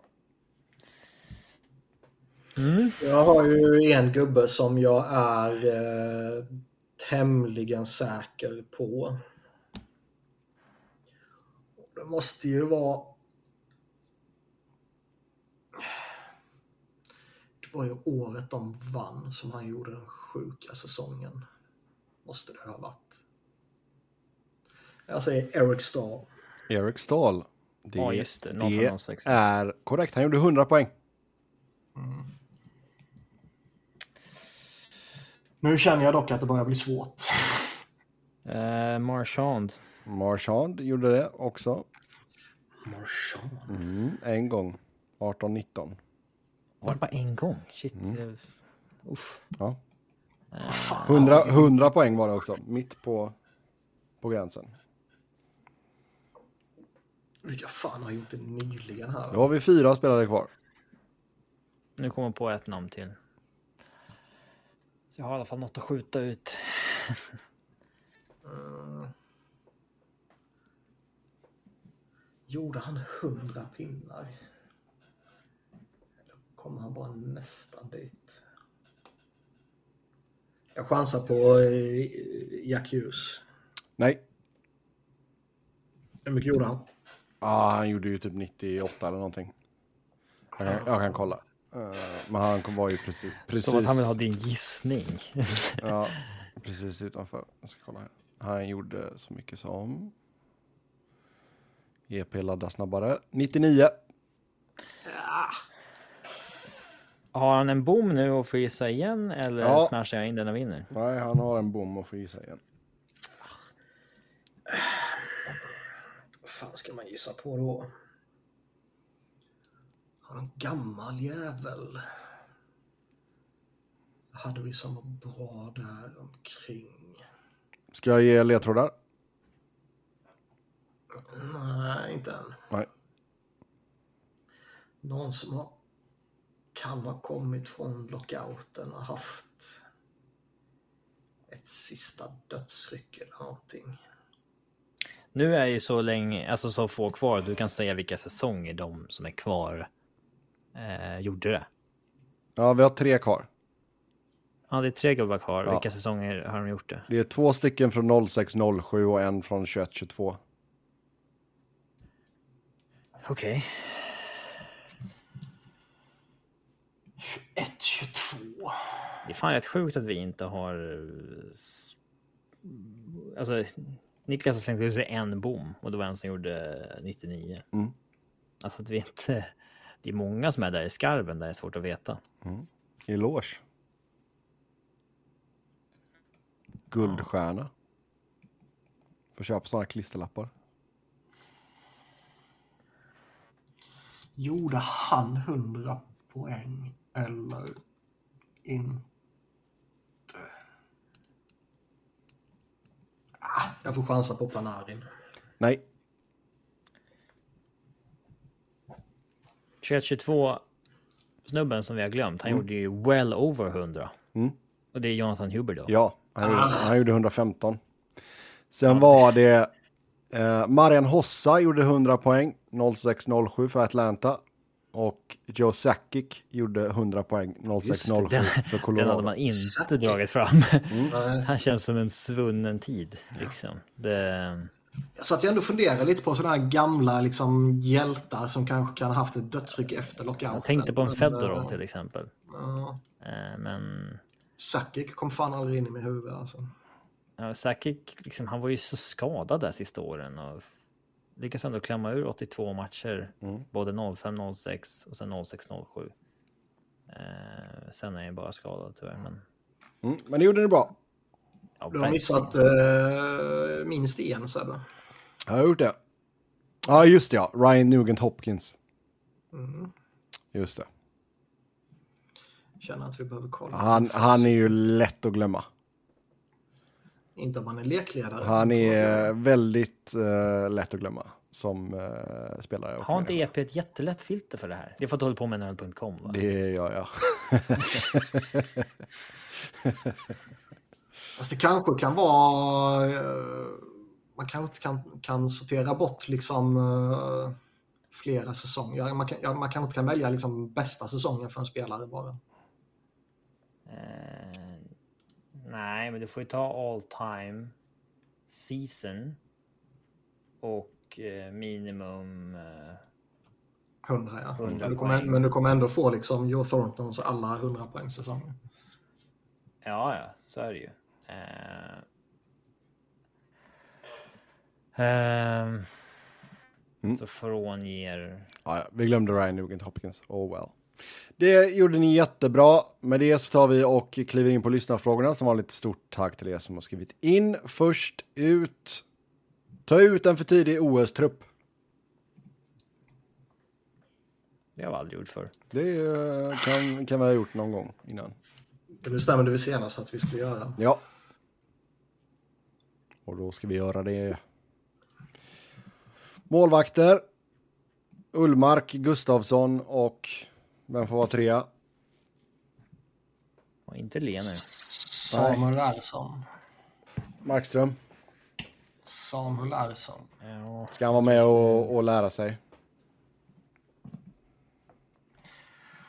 Vad sa du? Du sa Ulmar Gustafsson. Ja. Sen är det ju mer eller mindre Det spelar måste någon roll. bli Markström. Japp. Jag kan inte tänka mig att någon, ja det, sku, det skulle väl kunna vara om typ Samuel Ersson går in och liksom får någon jävla kanongenombrott. Ja, liksom, men nu ska vi ju ta ut den idag. Trophy, bla bla bla. Och det kommer ju inte ske. Liksom. Nej. De tre måste vara tokgivna. Mm. Jag kan inte tänka mig något annat. Ja, då ska vi ta ut eh, lite backar. Ska vi börja med vänstersidan? Vi tog ju ut en backbesättning typ förra gången eller för förra gången. Ja. Men... eh, Frågan om vi kommer ta ut ja, samma. ex- exakt. Det är ingen aning bara. Nej, men vi sa väl... Vi har ju Dal- ba- backsidan till vänster. Dalin, Lindholm och Hedman är ju rimligtvis tokgivna fortfarande. Ja, Alltså med fortfarande menar jag från förra avsnittet. ja exakt. Och På sen... högersidan så är ju Erik Karlsson och Rasmus Andersson Ja, tokgivna. Och jag Ja. har för mig vi snackade in Mattias Ekholm till höger också med tanke på vilken eh, revival han har fått i, i Edmonton. det kan vi nog ha gjort. Och sen sa vi väl att Adam Larsson var med i snacket också. Adam Larsson kan vara där, Forsling, Sandin. Eh, det finns ju faktiskt eh, alltså en sån som Marcus Pettersson. Det finns faktiskt rätt många användbara Oh ja. backar där på... Ja, nu kanske man säger emot sig själv från, för en vecka, eller för, för ett avsnitt sen. Men eh, topp 6 borde fan ändå vara tämligen självskriven va? De vi sa där. Det är inte samma brutala konkurrens som det var för en fem år sedan faktiskt. Mm. Konkurrensen är väl kanske snarare om vem som blir sjunde back liksom. Mm. Men sexan, eh, om inget oförutsett vilka- händer under säsongen så att säga. Vilka sa du? Vänstersidan Dalin, Lindholm, Hedman. Mm. Ja, Högersidan Erik Karlsson, Rasmus Andersson och Ekholm. Ekholm får spela på sin offsida. ja, men sjua är väl ganska givet Jonas Brodin i så fall. Ja, Han är fortfarande ja. jättebra. ja, det är han. Lätt att glömma för att han gör så lite poäng. Ja. ja, det är sant. Åtta Adam Larsson. Men visst tar man ut liksom eh, en uh, Forsling istället för Bodin så är ju inte det liksom fel. Eller Sandin. Nej. Nej, Om han fortsätter som han gjorde i Caps. Nej, men det är snarare... Ja, eller det trygga Adam Larsson-valet Mm. som åtta. Ja, ja. Ehm, Ja, och sen har vi forwards då. Ska vi börja med våra centrar? ja. Någon kommer ju få spela ur position i alla fall. Vi har ju Pettersson i Zibanejad är ju givna. Elias Lindholm borde ju vara tokgiven Ja. också. Och Joel Eriksson Ek borde väl vara en perfekt fjärde center. Oh ja, oh ja. Men eh, William Karlsson ska ju in i ett sånt här lag. Kanske, kanske inte. Skulle Ja. jag ta honom på en vinge i så fall. Jag Ja. tycker inte han petar någon av de centrarna. ja, eller så är det någon center som får flytta ut. Typ Elias. Ja, Elias Pettersson kan man ju slänga ut också om man ville. Ja. Ja. Vänstersidan. svårt. Alltid svårt att slänga upp en forwardsuppsättning på uppstuds. Det är så många namn överallt. Ehm, så många som kan spela på olika positioner. Ehm, Vi har men ju Filip Forsberg eh, i alla fall. är Niklas Bäckström inte ens med i diskussionen förresten? Han är en dopad fuskare. Man har ju svårt att se att han inte skulle komma med i en trupp om han var frisk. Han kommer nog med om han är eh, frisk och kry, ja. Men eh, skrivit ut en trupp som vi tror eller skrivit ut en trupp som vi tror. Vi ska ta ut våran trupp. Som det var förra säsongen, om vi skulle ta ut en trupp idag skulle jag ju inte ta med Niklas Bäckström. Nej. Eh, tar man ut en trupp en månad in på säsongen, när man har sett honom spela en månad, kanske det är helt annorlunda givetvis. Ja. Japp. Ehm, Jag kanske skulle ta med honom som liksom typ sista forward eller något sånt där. Vi ser när vi kommer dit. Håller koll på sprutorna. Ehm, Men vi har ju Men- Forsberg till vänster. Vi har ju... ja, men vilka, vilka blev fyran då? Om vi liksom tog vi med William Karlsson? Nej. Vi tog Pettersson, Zibanejad, Lindholm och Eriksson Ek. Okej. Mm, William Karlsson till vänster, Jesper Bratt till vänster, Filip Forsberg till vänster. Eh, Problemet är att Landeskog är inte med nu. Nej. nej, Han är annars väldigt given där till vänster. Mm. Ehm, oh ja. Så han måste man ju bortse från. Ja.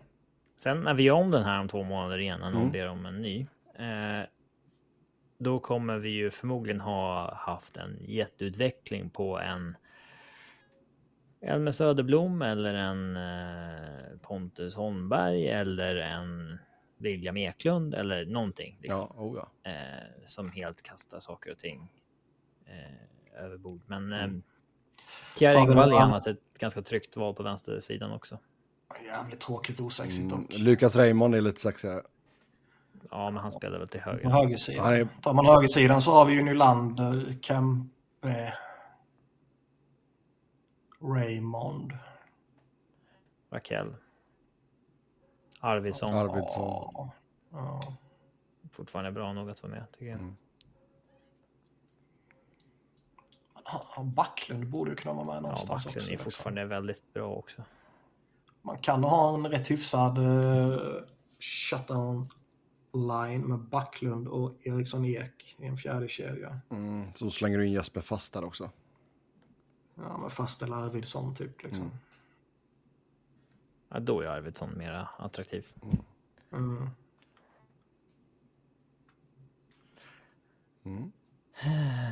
Helt okej lag.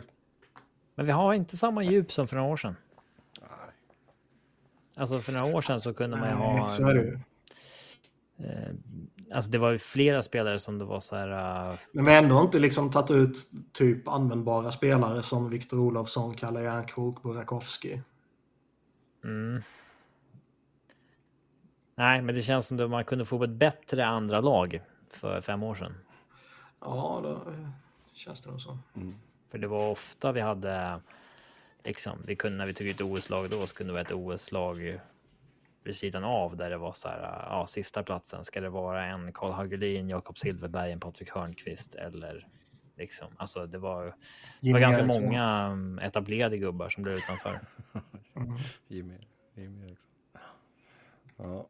Japp. Men det är helt okej lag ändå, det tycker jag. Eh, I vilken månad får Babcock sparken för något som har hänt off-ice? Ja du. Som vi sa innan, det skulle vara jävligt skoj om det blir i september. Eh, vad tycker Robin om detta ryktet? Nylander mot Byram och ett var första val 2024. Vem? Jag har aldrig hört det riktigt förut. Nej, men vad tycker du om det ryktet? Det kan komma från den som har skrivit in det. Kommer det. spelar från. Twitter, så det är sant. Ja. HF Board. Ingen aning.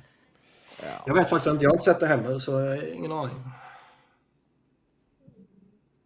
Ja, det är inget legit rykte i alla fall, då hade jag hört det så att säga. Eh, det är någon som spekulerar. Ehm, förutsätter man att Nylander kommer med en extension så mm, är det väl eh, ganska intressant, men ja, alltså. Jag skulle absolut inte skicka Bowen Byram innan man har en förlängning med Devon Taves i hamn i så fall. Man vill inte stå där om två år och tapp, liksom det var en Taves eh, knallar och du har skickat Byram och ja, alltså kan gå snabbt att tömma en backsida på kvalitet. Devon tycker nog inte det är tråkigt att Jake Sanderson fick 8 miljoner. Nej. Ja, han har inte ens fått hålla på snoppen liksom och så familj. Ja, nej, det blir eh, intressant. Hade jag varit Avs och Devon Taves hade jag ju försökt gå åtta år. Alltså bettat på att han håller helt enkelt. Eh, alltså typ så en Jake Massin spelare. Alltså det ska hålla länge. Ja, Jake Masson har ju inte hållit länge i och för sig. Nej, inte fysiskt, Nej. men alltså. Men alltså jag, jag, jag tror inte att han kommer declina jättehårt Taves, för det är liksom spelintelligens han lever på. Ehm, det gjorde ju visserligen en Vlasic också. Ehm, men jag hade bettat på att gå långt och trycka ner capen. Sen är Penguins backuppsättning 4 plus nu. Kommer EK65 att passa in. 4 plus skulle jag inte säga att den är. Hur många, pratar- hur många fyrar ger vi Pittsburghs? ja, det beror ju på om vi pratar en 5 eller 10-gradig. Ja, det är en fem, fem Pratar grader. vi 10 så ja, 4 plus Ja, absolut. fem, fem fyrar är det mesta vi kan ge. Vi snor uh, Göteborgs-Postens uh, betygssättningar. Alltså jag tycker ändå deras topp 4 är eh, väldigt solid. Karlsson, Letang. Graves och, och Pettersson. Ja. Det är ju Det är bakom där liksom. Ja. Ja, alltså du, du, du kanske vill ha en lite bättre vänsterback. eh, Alltså. eh, Dina två högerbackar är ju liksom first pairing och dina två vänsterbackar är ju second pairing. Eh, Men det, det, Men samtidigt kan du spela liksom Erik Ja. Karlsson 25 minuter och Chris Letang 25 minuter. Så ja. Men eh, bortom sin topp fyra så, så är det ju kanske svagaste ligan. Så att, eh, snudd på. Ja, alltså så här. Så att ja, jag vet inte vart man skulle rangordna den. Inte bland de bättre i alla fall. Tre och en halv fyror då kanske. De är väl beroende av två gubbar helt enkelt. Mm. Och att de ska hålla fysiskt och bägge har haft liksom skadeproblem. Ja. Hur tror vi Erik Karlsson kommer passa in i eh, Pittsburghs spelsystem? Jag tror han kommer vara en glad pitt. En glad Pitt, ja. Se där ja.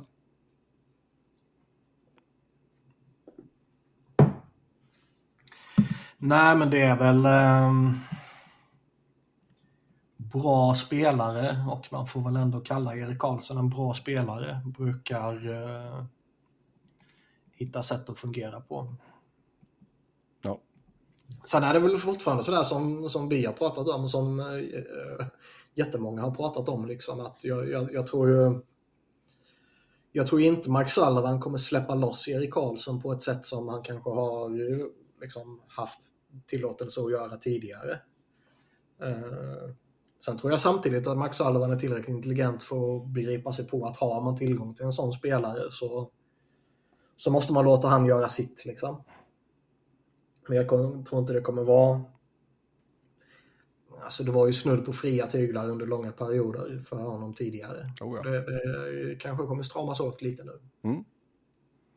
Japp, får vi se hur han kommer in i den strukturen helt enkelt. Eh, sen, hur ser Stanley Cup-fönstret ut för respektive klubb enspikat på väg att öppnas, stängas eller vidöppet?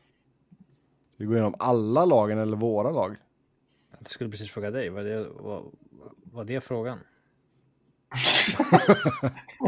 Nej, jag tror fan det är för alla lagen alltså. Ja, men det går ju fort ju. Okej, Ja. quickfire här då, helt enkelt. Hur många answers kunde man eh, ha? Vi- Det var eh, vidöppet eller? Det var, eh, ska vi se, eh, där. Stängt vidöppet eller på väg att öppnas var det va? Ja, stängt, vidöppet eller på väg att öppnas. Stäng, igenspikat, på väg att öppnas, stängas eller vidöppet. Så igenspikat, på väg att stängas, öppna, på väg att öppnas eller vidöppet. Okej. Så det är alltså quick, quick fire här nu. Så jag kommer bara säga lagnamnet och så säger ni era spontana eh, svar. Anaheim, Stängt. Ja, jag tror det är för tidigt för att säga att det är på väg att öppnas. Så jag skulle säga stängt. mm. Arizona, Stängt. Tokstängt. Mest jävla stängt i hela jävla ligans historia. Boston, Finns inte ett fönster, det är igenmurat. Ja, nej, det finns inget fönster i det jävla huset. Boston, på väg att stängas får man väl säga.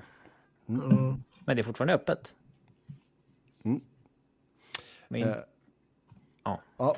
Buffalo, på väg att öppnas. Calgary, Svårt, riktigt mellanmjölklag. Eh, Stä- an- antingen är det stängt eller så är det ju på väg att stängas väl. Fast det är så här, de är samtidigt... Du vet, en bra trade ifrån att det flyger på något sätt också. Alltså det känns som de skulle kunna göra det som St. Louis gjorde när de gick och vann. Alltså det finns... Jo, så är det väl. Och visst, liksom en bounceback från Hubbard och så kanske de är där igen. Så är det väl. Markström också. Men jag har oerhört svårt att se att de ska bygga en Stanley Cup contender på liksom en offensiv med Hubbard och Kadri. Alltså, alltså det, det. Det känns liksom som de är full av för mycket spare parts långt fram. Mm. ja. Carolina, Öppet. Vidöppet. Chicago, Tokstängt. Colorado, Öppet. På väg att stängas. Okej, en liten utläggning där kanske. ja, ja. Eh, Grejen är att alltså, många säger det här varje år om Colorado, alltså senaste tre åren att ja, nu var sista chansen, McKinnons kontrakt var billigt och nu tvingades man ge upp Brandon Saad och eh, ja, nu tvingades man ge upp eh, Ryan Graves och så här av cap-skäl. Men så länge man har en core med McKinnon, Rantanen, Nitushkin, Lekkonen, Mm. Landskog, eh, Tave, signad, då, då är fönstret öppet. Så att säga. Det är ju samma som jag sa om Tampa. Liksom. Det måste vara för hand och det måste vara för hand. Liksom. Ja, de har samma core hela tiden. Columbus, Eh, to- Tokstängt fram till de byter tränare. Dallas, Det är ändå öppet ju, måste man Ja. säga. Detroit. Jag skulle fortfarande säga att det är tokstängt, inte på väg att öppnas. Det är för, det är för mycket som inte... Det är mycket att bevisa först. Ja, exakt. Edmonton. Öppet. Så länge man har Conor McDavid och Leon Draisaitl så är det öppet. Florida. Hmm. Den är fan svår alltså. Ja, man skulle kunna argumentera för alla fyra svaren på. ja, Ehm, ja. eh, Det är ju varken stängt eller öppet. Och frågan är om det är på väg att öppnas eller på väg att stängas. Grejen är den, skulle man ju lista vilka lag som har bäst Cup-chanser från lag 1 till 32 så skulle ju Florida smyga sig in där på plats kanske 13, 14, 12 någonting. Alltså, Ja, det är inte fy skam ändå att ha en core med Barkov och Kachuk och Reinhardt Bennett. Liksom det är Verhage. Eh, Alltså de har en jävligt fin topp 6. Um, sen det beror på vilken, vilken, Vilken sida vi. vaknar Ja. på den här säsongen. Alltså, du vet ju inte vad du får om du får Vesina eller liksom average backup nivå av Nej. honom. Eh, LA. tog stängt. På väg att öppnas, skulle jag säga. Ja, det får man väl säga. Men det är, det är ändå en bit. Ja, det är klart. Det är ändå en bit dit liksom. Alltså, Men På väg att öppnas. Minnesota. Dock, det där jävla målvaktsparet. Ja, ja, det är lite att lösa liksom Oh, först kan man säga innan det. Man kan säga att det. Eh, Minnesota. Ja, vad ska man säga? Man, Det- alltså det, man, man kan ju inte säga att det är vidöppet när man har 15 miljoner i död cap. nej. Nej, eh, då kan man inte heller säga att det är tokstängt när man har en Kirill Kaprizov och liksom alltså. De har ju för mycket spets för att det ska vara tokstängt. Det är ju. Ja, liksom Kaprizov, liksom- Ry- Ryan Hartman. Det är ju lite på glänt, men det är absolut inte. Man vill inte heller säga att det är på väg att öppnas eller på väg att stängas. nej. Det har ju på, liksom på bara glänt. varit. Vi, vi slänger in ett till svar där. På glänt. Eh, Montreal. Montreal. Stängt. Montreal. Hur säger man stängt på franska? Le Chute. Nashville. Honky Tonk. Eh, ja, det måste vara tokstängd ju. Man måste så här att eh, fundera i några sekunder. Vad, vad har de gjort senaste året? Ja. Liksom man Ja. komma ihåg vad. Ja, just det, de har tappat alla bra spelare. Ja. Det är stängt. Ja, sen har vi eh, New Jersey. Det är öppet. Det bo... Ja, är det öppet eller är det på väg att öppnas? Nej, det måste vara öppet ju. Islanders. Så jävla stängt. Rangers. Det är öppet. s- Eh, Ottawa. På väg att På öppnas. väg att öppnas skulle jag säga. Om de spelar sina kort rätt. Ja. Philadelphia är stängt så det är ju bara sjunger om det. Eh, Vad Pitt- baserar du det på? ja. Nej, men liksom, det känns, Philly känns dunderstängt. Pittsburgh känns som att nu är det är på väg att stängas. Alltså om några år. Nej, Ja, det är det. Jag, jag, som jag sa när, när de tradade för Karlsson. Liksom, fan, man kan aldrig räkna ut en, en core med Crosby, Malkin, Karlsson, Letang. Typ, Nej. liksom. Det är på väg att stängas, men det Ja. är fortfarande öppet. Sista Ja. ryck. San Jose, dunderstängt. Se- Ja. Seattle. Ingenting. Det här är Det mellanmjölk. är, det är som, det här är det ju mellanmjölk. Minnesota. Liksom. Det är, På glänt. Man kan inte säga att det är på väg att öppnas, på väg att stängas. Ja. Så de, de är inte en topp 10-contender, men de är inte heller där nere med Montreal och Philly var relativt stängt. Nej. Ehm, St. Louis. Den är också lite intressant. Det är också Samma fack som Seattle och Minnesota ska jag säga. Ja. Kanske på väg att öppnas baserat på den här nya coren med Robert Thomas och Cairo. Men som vi nyss sa, de här backsida där det är Falk 31, Krug 32, Pareko 30, mellan Kroppsman 35. Mm. Reddy 32, Scandella 33, Bartuso Blev 34. inte eh, Krug skadad till och med? Ah, Det är han säkert. Mm. Ehm, Så visst. Ja. Nick Ritchie på PTO dock. Ja. Ja, det löser sig allt. Eh, Tampa. Öppet. Ja. Ja, ja. Toronto. Öppet. Japp. Ah, det är ändå Toronto vi pratar om. Jo, men det är ändå så öppet. Sen att de lyckas liksom skjuta sig själva i foten, Ja, det, det är ju en annan Ja, grej. Ja. Vancouver. Stängt. Ja. Vegas. Öppet. Ja. Washington är på väg att stängas. Det kan man inte säga. Stängt. Stängt. Vill du säga att det är stängt alltså? Stängt. Okej. Har du sett deras lag? Ja, jo, det har jag gjort. Ja, nu har nog fönstret gått igen. Okej. Då, säger vi, Alltså- då säger vi stängt på Washington. Det är ju en, det är en direkt svag roster. Om man, alltså om man, relativt var de kommer ifrån. Mm. Eh, sen Alltså visst, när... liksom, om Kuznetsov eh, snuttar lite linor och hittar formen igen och Bäckström eh, trycker i sig lite sprutor och hittar formen igen. Liksom, och Ovechkin gör sina 50 baljor. Och sen eh, Oshie gör sitt och Tom Wilson gör sitt och John Carlson är bra och Darcy Kemper hittar lite målvaktsspel. Liksom. Ja, då, då kan man vara ett slutspelslag. Men Om de här sju grejerna så då, då Ja. kan det... Ja. Men Grejen var, liksom, n- när Boston vacklade och missade två sl- slutspel två säsonger. Mm. Då var liksom kåren 30 och man började skriva av dem.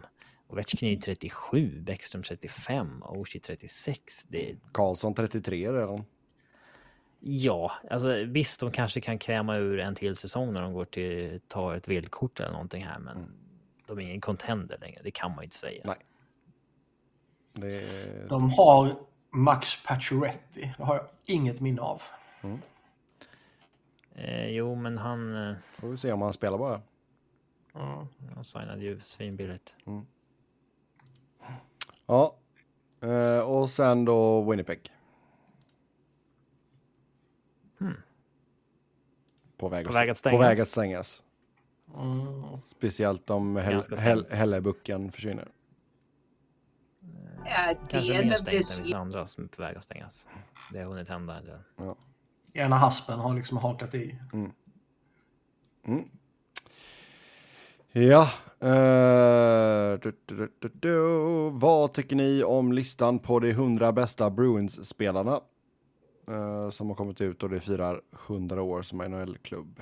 Uh, tredje äldsta klubben, men första amerikanska. Som svensk, glad att Pebben är med, men saknade Mikael Telvén. Vad tycker ni? Ska jag läsa upp alla som var med? Ja, gör det. Jason Allison, Don Ari, PJ Axel. Ehm, jag satt och scrollade igenom listan innan och det var hur många som helst som jag aldrig någonsin har hört talas om. Och jag tror ändå att jag har bättre koll på liksom eh, de första 50 åren av NHLs historia än vad gemene man har. Mm. Det var hur många som helst som jag aldrig någonsin har hört talas om, som förmodligen kommer från den generationen. Liksom. Eh, Men du kan ju ta några namn som vi känner igen då. ja, Andrew Ferrens. Andy Moog. Eh, Ja, men eh, bara man sitter och scrollar så hejar man till liksom Andrew Ferrens, var han bra? Eller ja, han var ju liksom vettig och användbar. Men liksom firar man 100 år och man petar in Andrew Ferrens på en topp 100-lista. Ja. Sean Thornton. Ja, fast han hade ju i sig någon jävla kultstatus ju. Flash Hollett. Det är ett jävla coolt namn, men jag har aldrig någonsin hört talas om honom tidigare. Phil Kessel är med på listan, det gillar man. Han spelade på 30-40-talet. Flash Hollett alltså, inte Phil Kessel. Jag vet aldrig. Men alltså det, det, det är... ehm, om man inte är Boston-supporter så är det helt omöjligt att ha en, en åsikt om en sån här lista. Ja. Eh, liksom en topp 10, en topp 20, liksom. där skulle man kunna bilda sig en, en uppfattning. Liksom. För då är det ju spelare som man har koll på eller känner till. Eller liksom sådär. Men vet, topp 100 här, liksom, vilka har inte kommit med? Nej, exakt. Ingen aning. Nej. Eh, Jag tror, jag, tror, jag tror ärligt talat att en topp 100-lista för en eh, för en klubb, jag tror liksom fan det skulle vara, nästan vara svårt för mig att resonera kring liksom en, en topp 100 för Philadelphia. Ja, det är ju lite spelare. Vilka ska inte vara med och vilka missade liksom. Och, Ja. nej, det, fan, det är rätt svårt ändå. Alltså. Eh, jag ska säga det också, att, för jag eh, skippade den förut. Men eh, för att hålla sig kvar i ligan så sägs det att Phil Kessel är redo att bryta sin Ironman-streak. Kommer ni ihåg när Philly signade Keith Yandel och jag sa att Ja, för det ändå vi har aldrig hört Man- förut. Nej, att man liksom... Eh, kommer man in här liksom och så kommer man kanske hamna i en position där man eventuellt behöver bryta hans streak och det kommer inte tas emot väl. Och så sa ni, äh vad fan det är inga problem, bla bla bla. Och sen fick jag rätt som vanligt. Eh, Ja, men det är, det för, man lägger ju för mycket vikt i, den gre- i de grejerna. Keith Yandel var ju inte, han, Ja. var, han var inte bra. Då. Alltså Nej, han det var var ju det- bra en gång i alltså, det- tiden alltså, Keith Yandel. Solid NHL-back i, i sin tid, på, på sin tid. Men liksom det, han, fanns ju lite, det fanns ju lite indikationer på liksom att ja, han kanske fortfarande är en bra PP-back. Men sen visade det väl sig att han förmodligen var liksom en produkt av Hubbard och Barkov och så vidare i PP. Ja. Eh, och sen var han ju brutalt usel rakt igenom för Flyers. Men liksom man var tvungen att spela honom för att man inte ville vara klubben som, som bröt streaken innan han liksom satte rekordet. Typ. Ja. Och det, nu har det ju rapporterats samma sak kring Phil Kessel, att det var lag som inte riktigt ville trada för honom kring, kring deadline där för att liksom eh, man ville inte riskera vara laget som bryter streaken för honom. Och vad det, och man såg väl vad som hände med allt snack kring Jandel och Philly. Liksom. ja. Och eh, Men det, om man signar honom så, så måste man ju vara typ överjävligt tydlig både gentemot honom, internt gentemot gruppen och externt gentemot alla på alla sätt och vis. Liksom att streaken kommer brytas. Det är liksom, ska han fortsätta spela i ligan så är det en förutsättning. Mm. Och då kan man lika gärna bara bryta den match så får man det ur vägen. ja, exakt. För sen Ja. tror jag, jag tror fortfarande han, han är en användbar spelare i ligan. Ja, men det är fan knappt längre. Jo, han är ju han är ju fortfarande så att han kan spela i ligan. Sen är det klart att det inte är en, eh, en eh, stjärna Alla hans siffror är ju liksom i tvärbotten förutom att han kan göra 10-12 mål för dig nu. Ja, och det är många spelare som inte kan göra 10 eller 12 mål. Nej. Sebbe skulle inte klara det. Nej, för jag hade stått i mål. Så då hade det inte blivit några tio baljor inte. Eh, Kanske i GAA i och för sig. Jag tror att om Phil Kessel eh, är redo att ta en liten mindre roll, eh, han är redo att bryta streaken och eh, sitta en hel del på läktaren, så tror jag inte han borde ha några problem att hitta ett jobb. Nej. Mm. Sen tror jag, tror jag inte det kommer att vara ett särskilt välbetalt jobb så. Men eh, Ett han jobb. borde kunna hitta ett kontrakt om han vill ha det. Ja. Sen, eh, hur skulle ni marknadsföra ligan på bästa sätt för att bygga intresset för gemene man? Fan vad ointressant fråga. Alltså det Jag var precis på väg att säga jävligt intressant det här. För ni rapporten som kom för kanske typ två dagar sedan? att Tre dagar, fyra dagar sedan. MLS nästan var ikapp. Att de liksom står och hänger i ryggen. Mm. Och typ eh, nu kommer, nu har Messi, som vi har Kall, pratat om kalla det för Messi-effekten. Ja, men nu kommer Messi till, till USA och 2026 kommer VM till USA, Kanada och Mexiko. Liksom. Mm. Och eh, allt man läser och, och hör om att liksom, fotbollen är den stora idrotten för, för barnen och sådär i USA nu. Allting tyder ju på att det bara är en tidsfråga innan fotbollen springer förbi hockeyn. Ja, det vore väl kul om USA äntligen inser att fotboll är en vettig sport. ja. Ehm. och vad ska man göra liksom? För det första kan man ju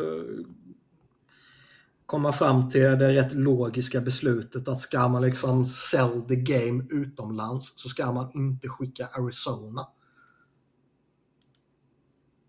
Till Australien. Ska till Ja. Australien nu. Det, var- det var ju också eh, som jag skäl från eh, någon annan på Twitter som jag absolut inte har någon aning om vad fan det var för någon. Men eh, var det igår eller var det häromdagen, skitsamma, någon dag sedan, så kom det ju rapporter om att eh, de här eh, digitala eh, sargreklamerna, Mm att liksom de skulle ju... Det ska de ju fortsätta med, liksom. De här... Eh, så man kan anpassa reklamen på sargerna för tv-tittarna. ja, exakt. Det är inte alls ska, eh, skakande för de som tittar på tv.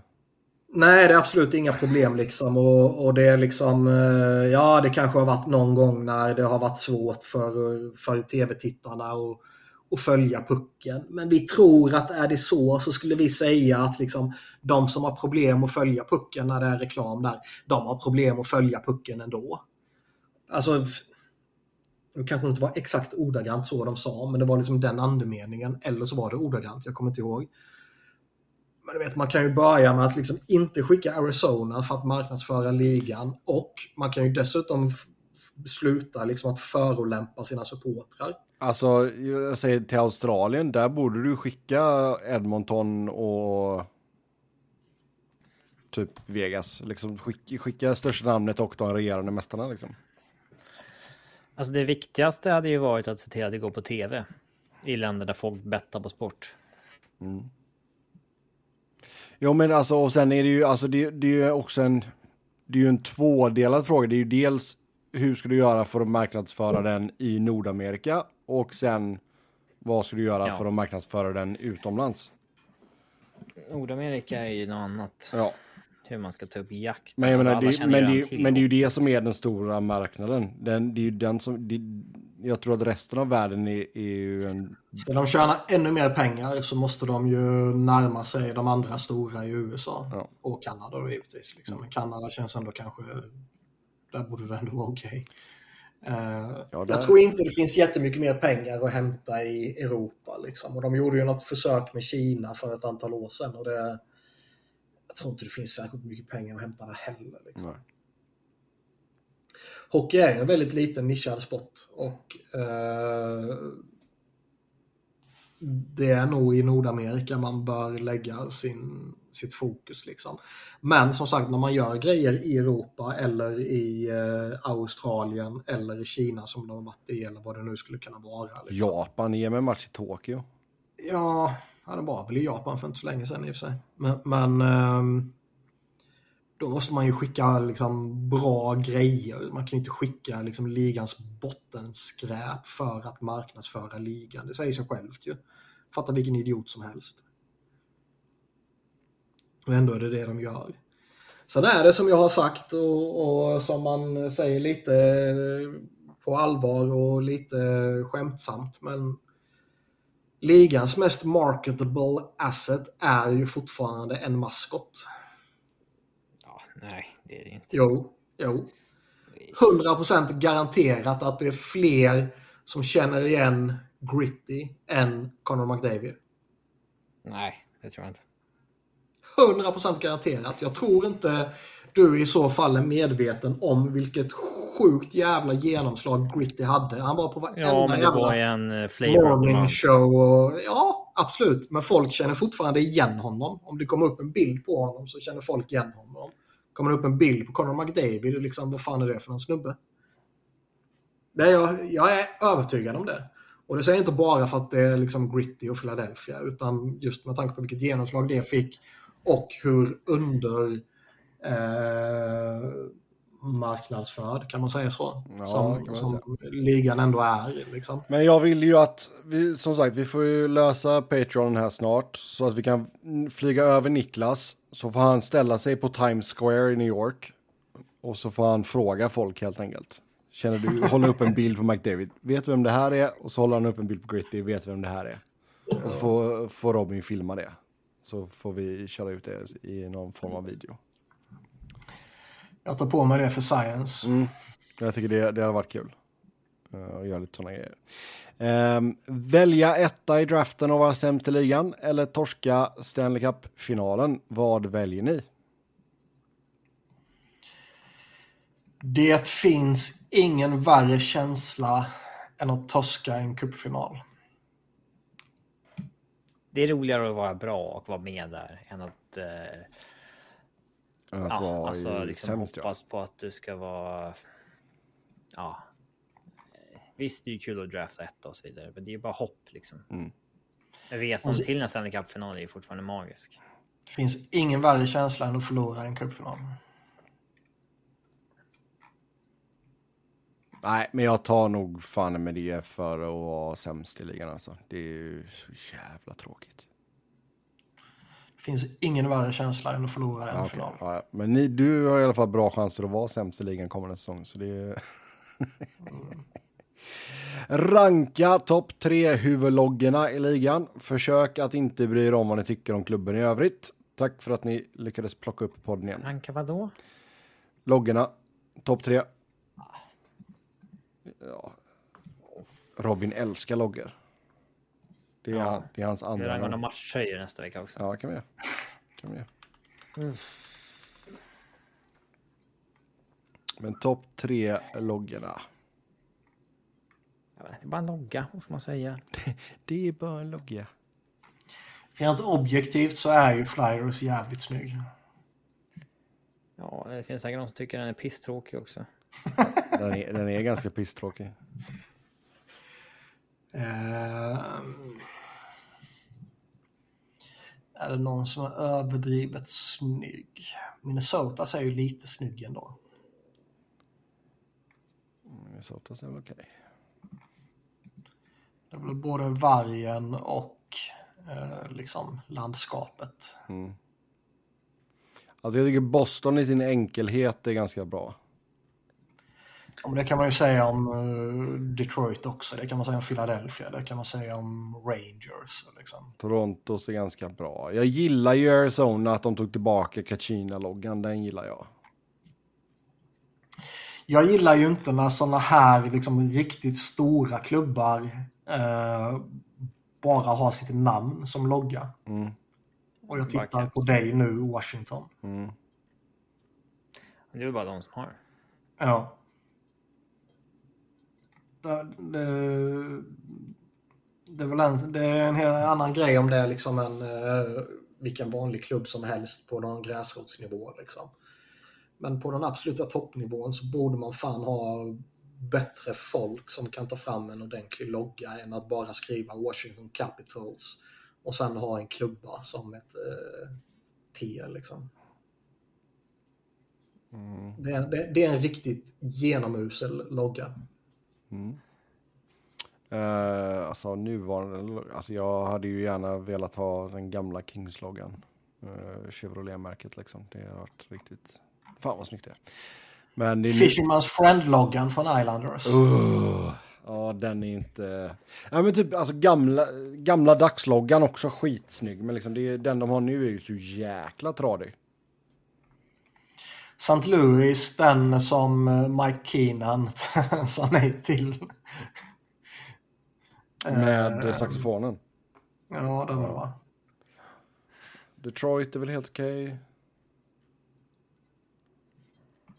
Men ja. Den Pittsburgh-loggan som... ehm, fan heter de? Eh, Russian Machine Never Breaks har tagit fram. Där det är en död pingvin spetsad av en klubba. Som jag har på en t-shirt här hemma. Den gillar jag. Den gillar du. Ja. Ja, ja vi hade några där. Men... Uh, Vissa känns ju mer klassiska än andra. oh ja. Så, så är det ju. Men ja, jag kan säga, jag tycker inte att Colorado är liksom någon form av topp 10 i alla fall. Nej. Det är nästan botten 10. Nej, den är lite tråkig med liksom lite någon känns jävla ganska- lavin och snö eller vad fan. Liksom. Ja, lite oklart vad det är. Mm. Och sen så liksom längst uppe när den går in i A känns det väldigt onaturligt på något sätt. Ja. Det... Ja. Mm. Däremot har jag alltid tyckt att Colorado har liksom snygga tröjor. Det känns lite så här. Eh, det påminner liksom om Peter Forsberg, den här liksom. Färgerna är ju ja. snygga. Färgerna är de, är, de har blivit väldigt ganska ikoniska för Colorado liksom och Joe Sakic Foppa och liksom den. Ja, oh, Deras secondary logo med Bigfoot-foten. Mm.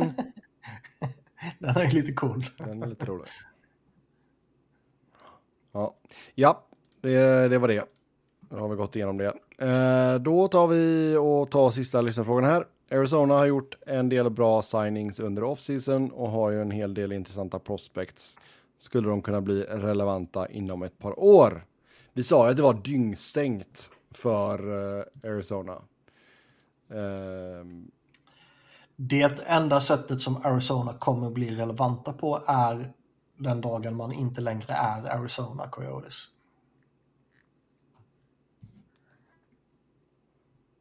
Det vill säga man är i Salt Lake City eller man är i Kansas City eller man är i eh, Hamilton eller Quebec eller vad fan det nu blir. Alltså jag tycker ändå så att Bill Armstrong har gjort en del bra grejer. Uh, det stora testet. Ja, absolut. Det, ja, men det stora testet för honom som GM är ju de liksom, kommande två säsongerna när man har hur många draftval som helst. Antingen så använder dem och Ja. Eller så använder du dem inte. Nej men, alltså, ja, nej, men alltså, antingen så använder du dem och du bara fyller talangpoolen så mycket det bara går och ser till att försöka utveckla dem så bra som möjligt. Eller så använder du dem för att växla upp och ta in färdiga spelare och börja gå för det. Jo, jo, det är klart det finns, jag menar de har draftat jävligt mycket de sista åren också. Så det finns ju redan som, som det stod också, mycket uh, vettigt på gång sådär liksom hela organisationen känns bara dödsdömd liksom. Och det, som vi har sagt många gånger, jag fattar inte hur de kan envisas så hårt med att behålla den i den stan. Även om det är en stor marknad och så vidare. Liksom, med tanke på att de har flyttat lag till höger och vänster tidigare. Mm. Nu kommer det ju nytt snack igen bara i, i veckan här liksom att ja, nu kanske de är lite sugna på Atlanta igen liksom. Man har redan uh, floppat där två gånger men fan man kan nog prova en tredje gång. Ja, för det är en stor marknad. Ja. Det, ja. Nej, vi får väl se. Alltså, just när det kommer till storlek på marknaden och grejer också, då känns det ju som att lägga till lag i Texas kanske inte hade varit en dum idé. Nej, eller Toronto. Hamilton då liksom. Ja. Jo.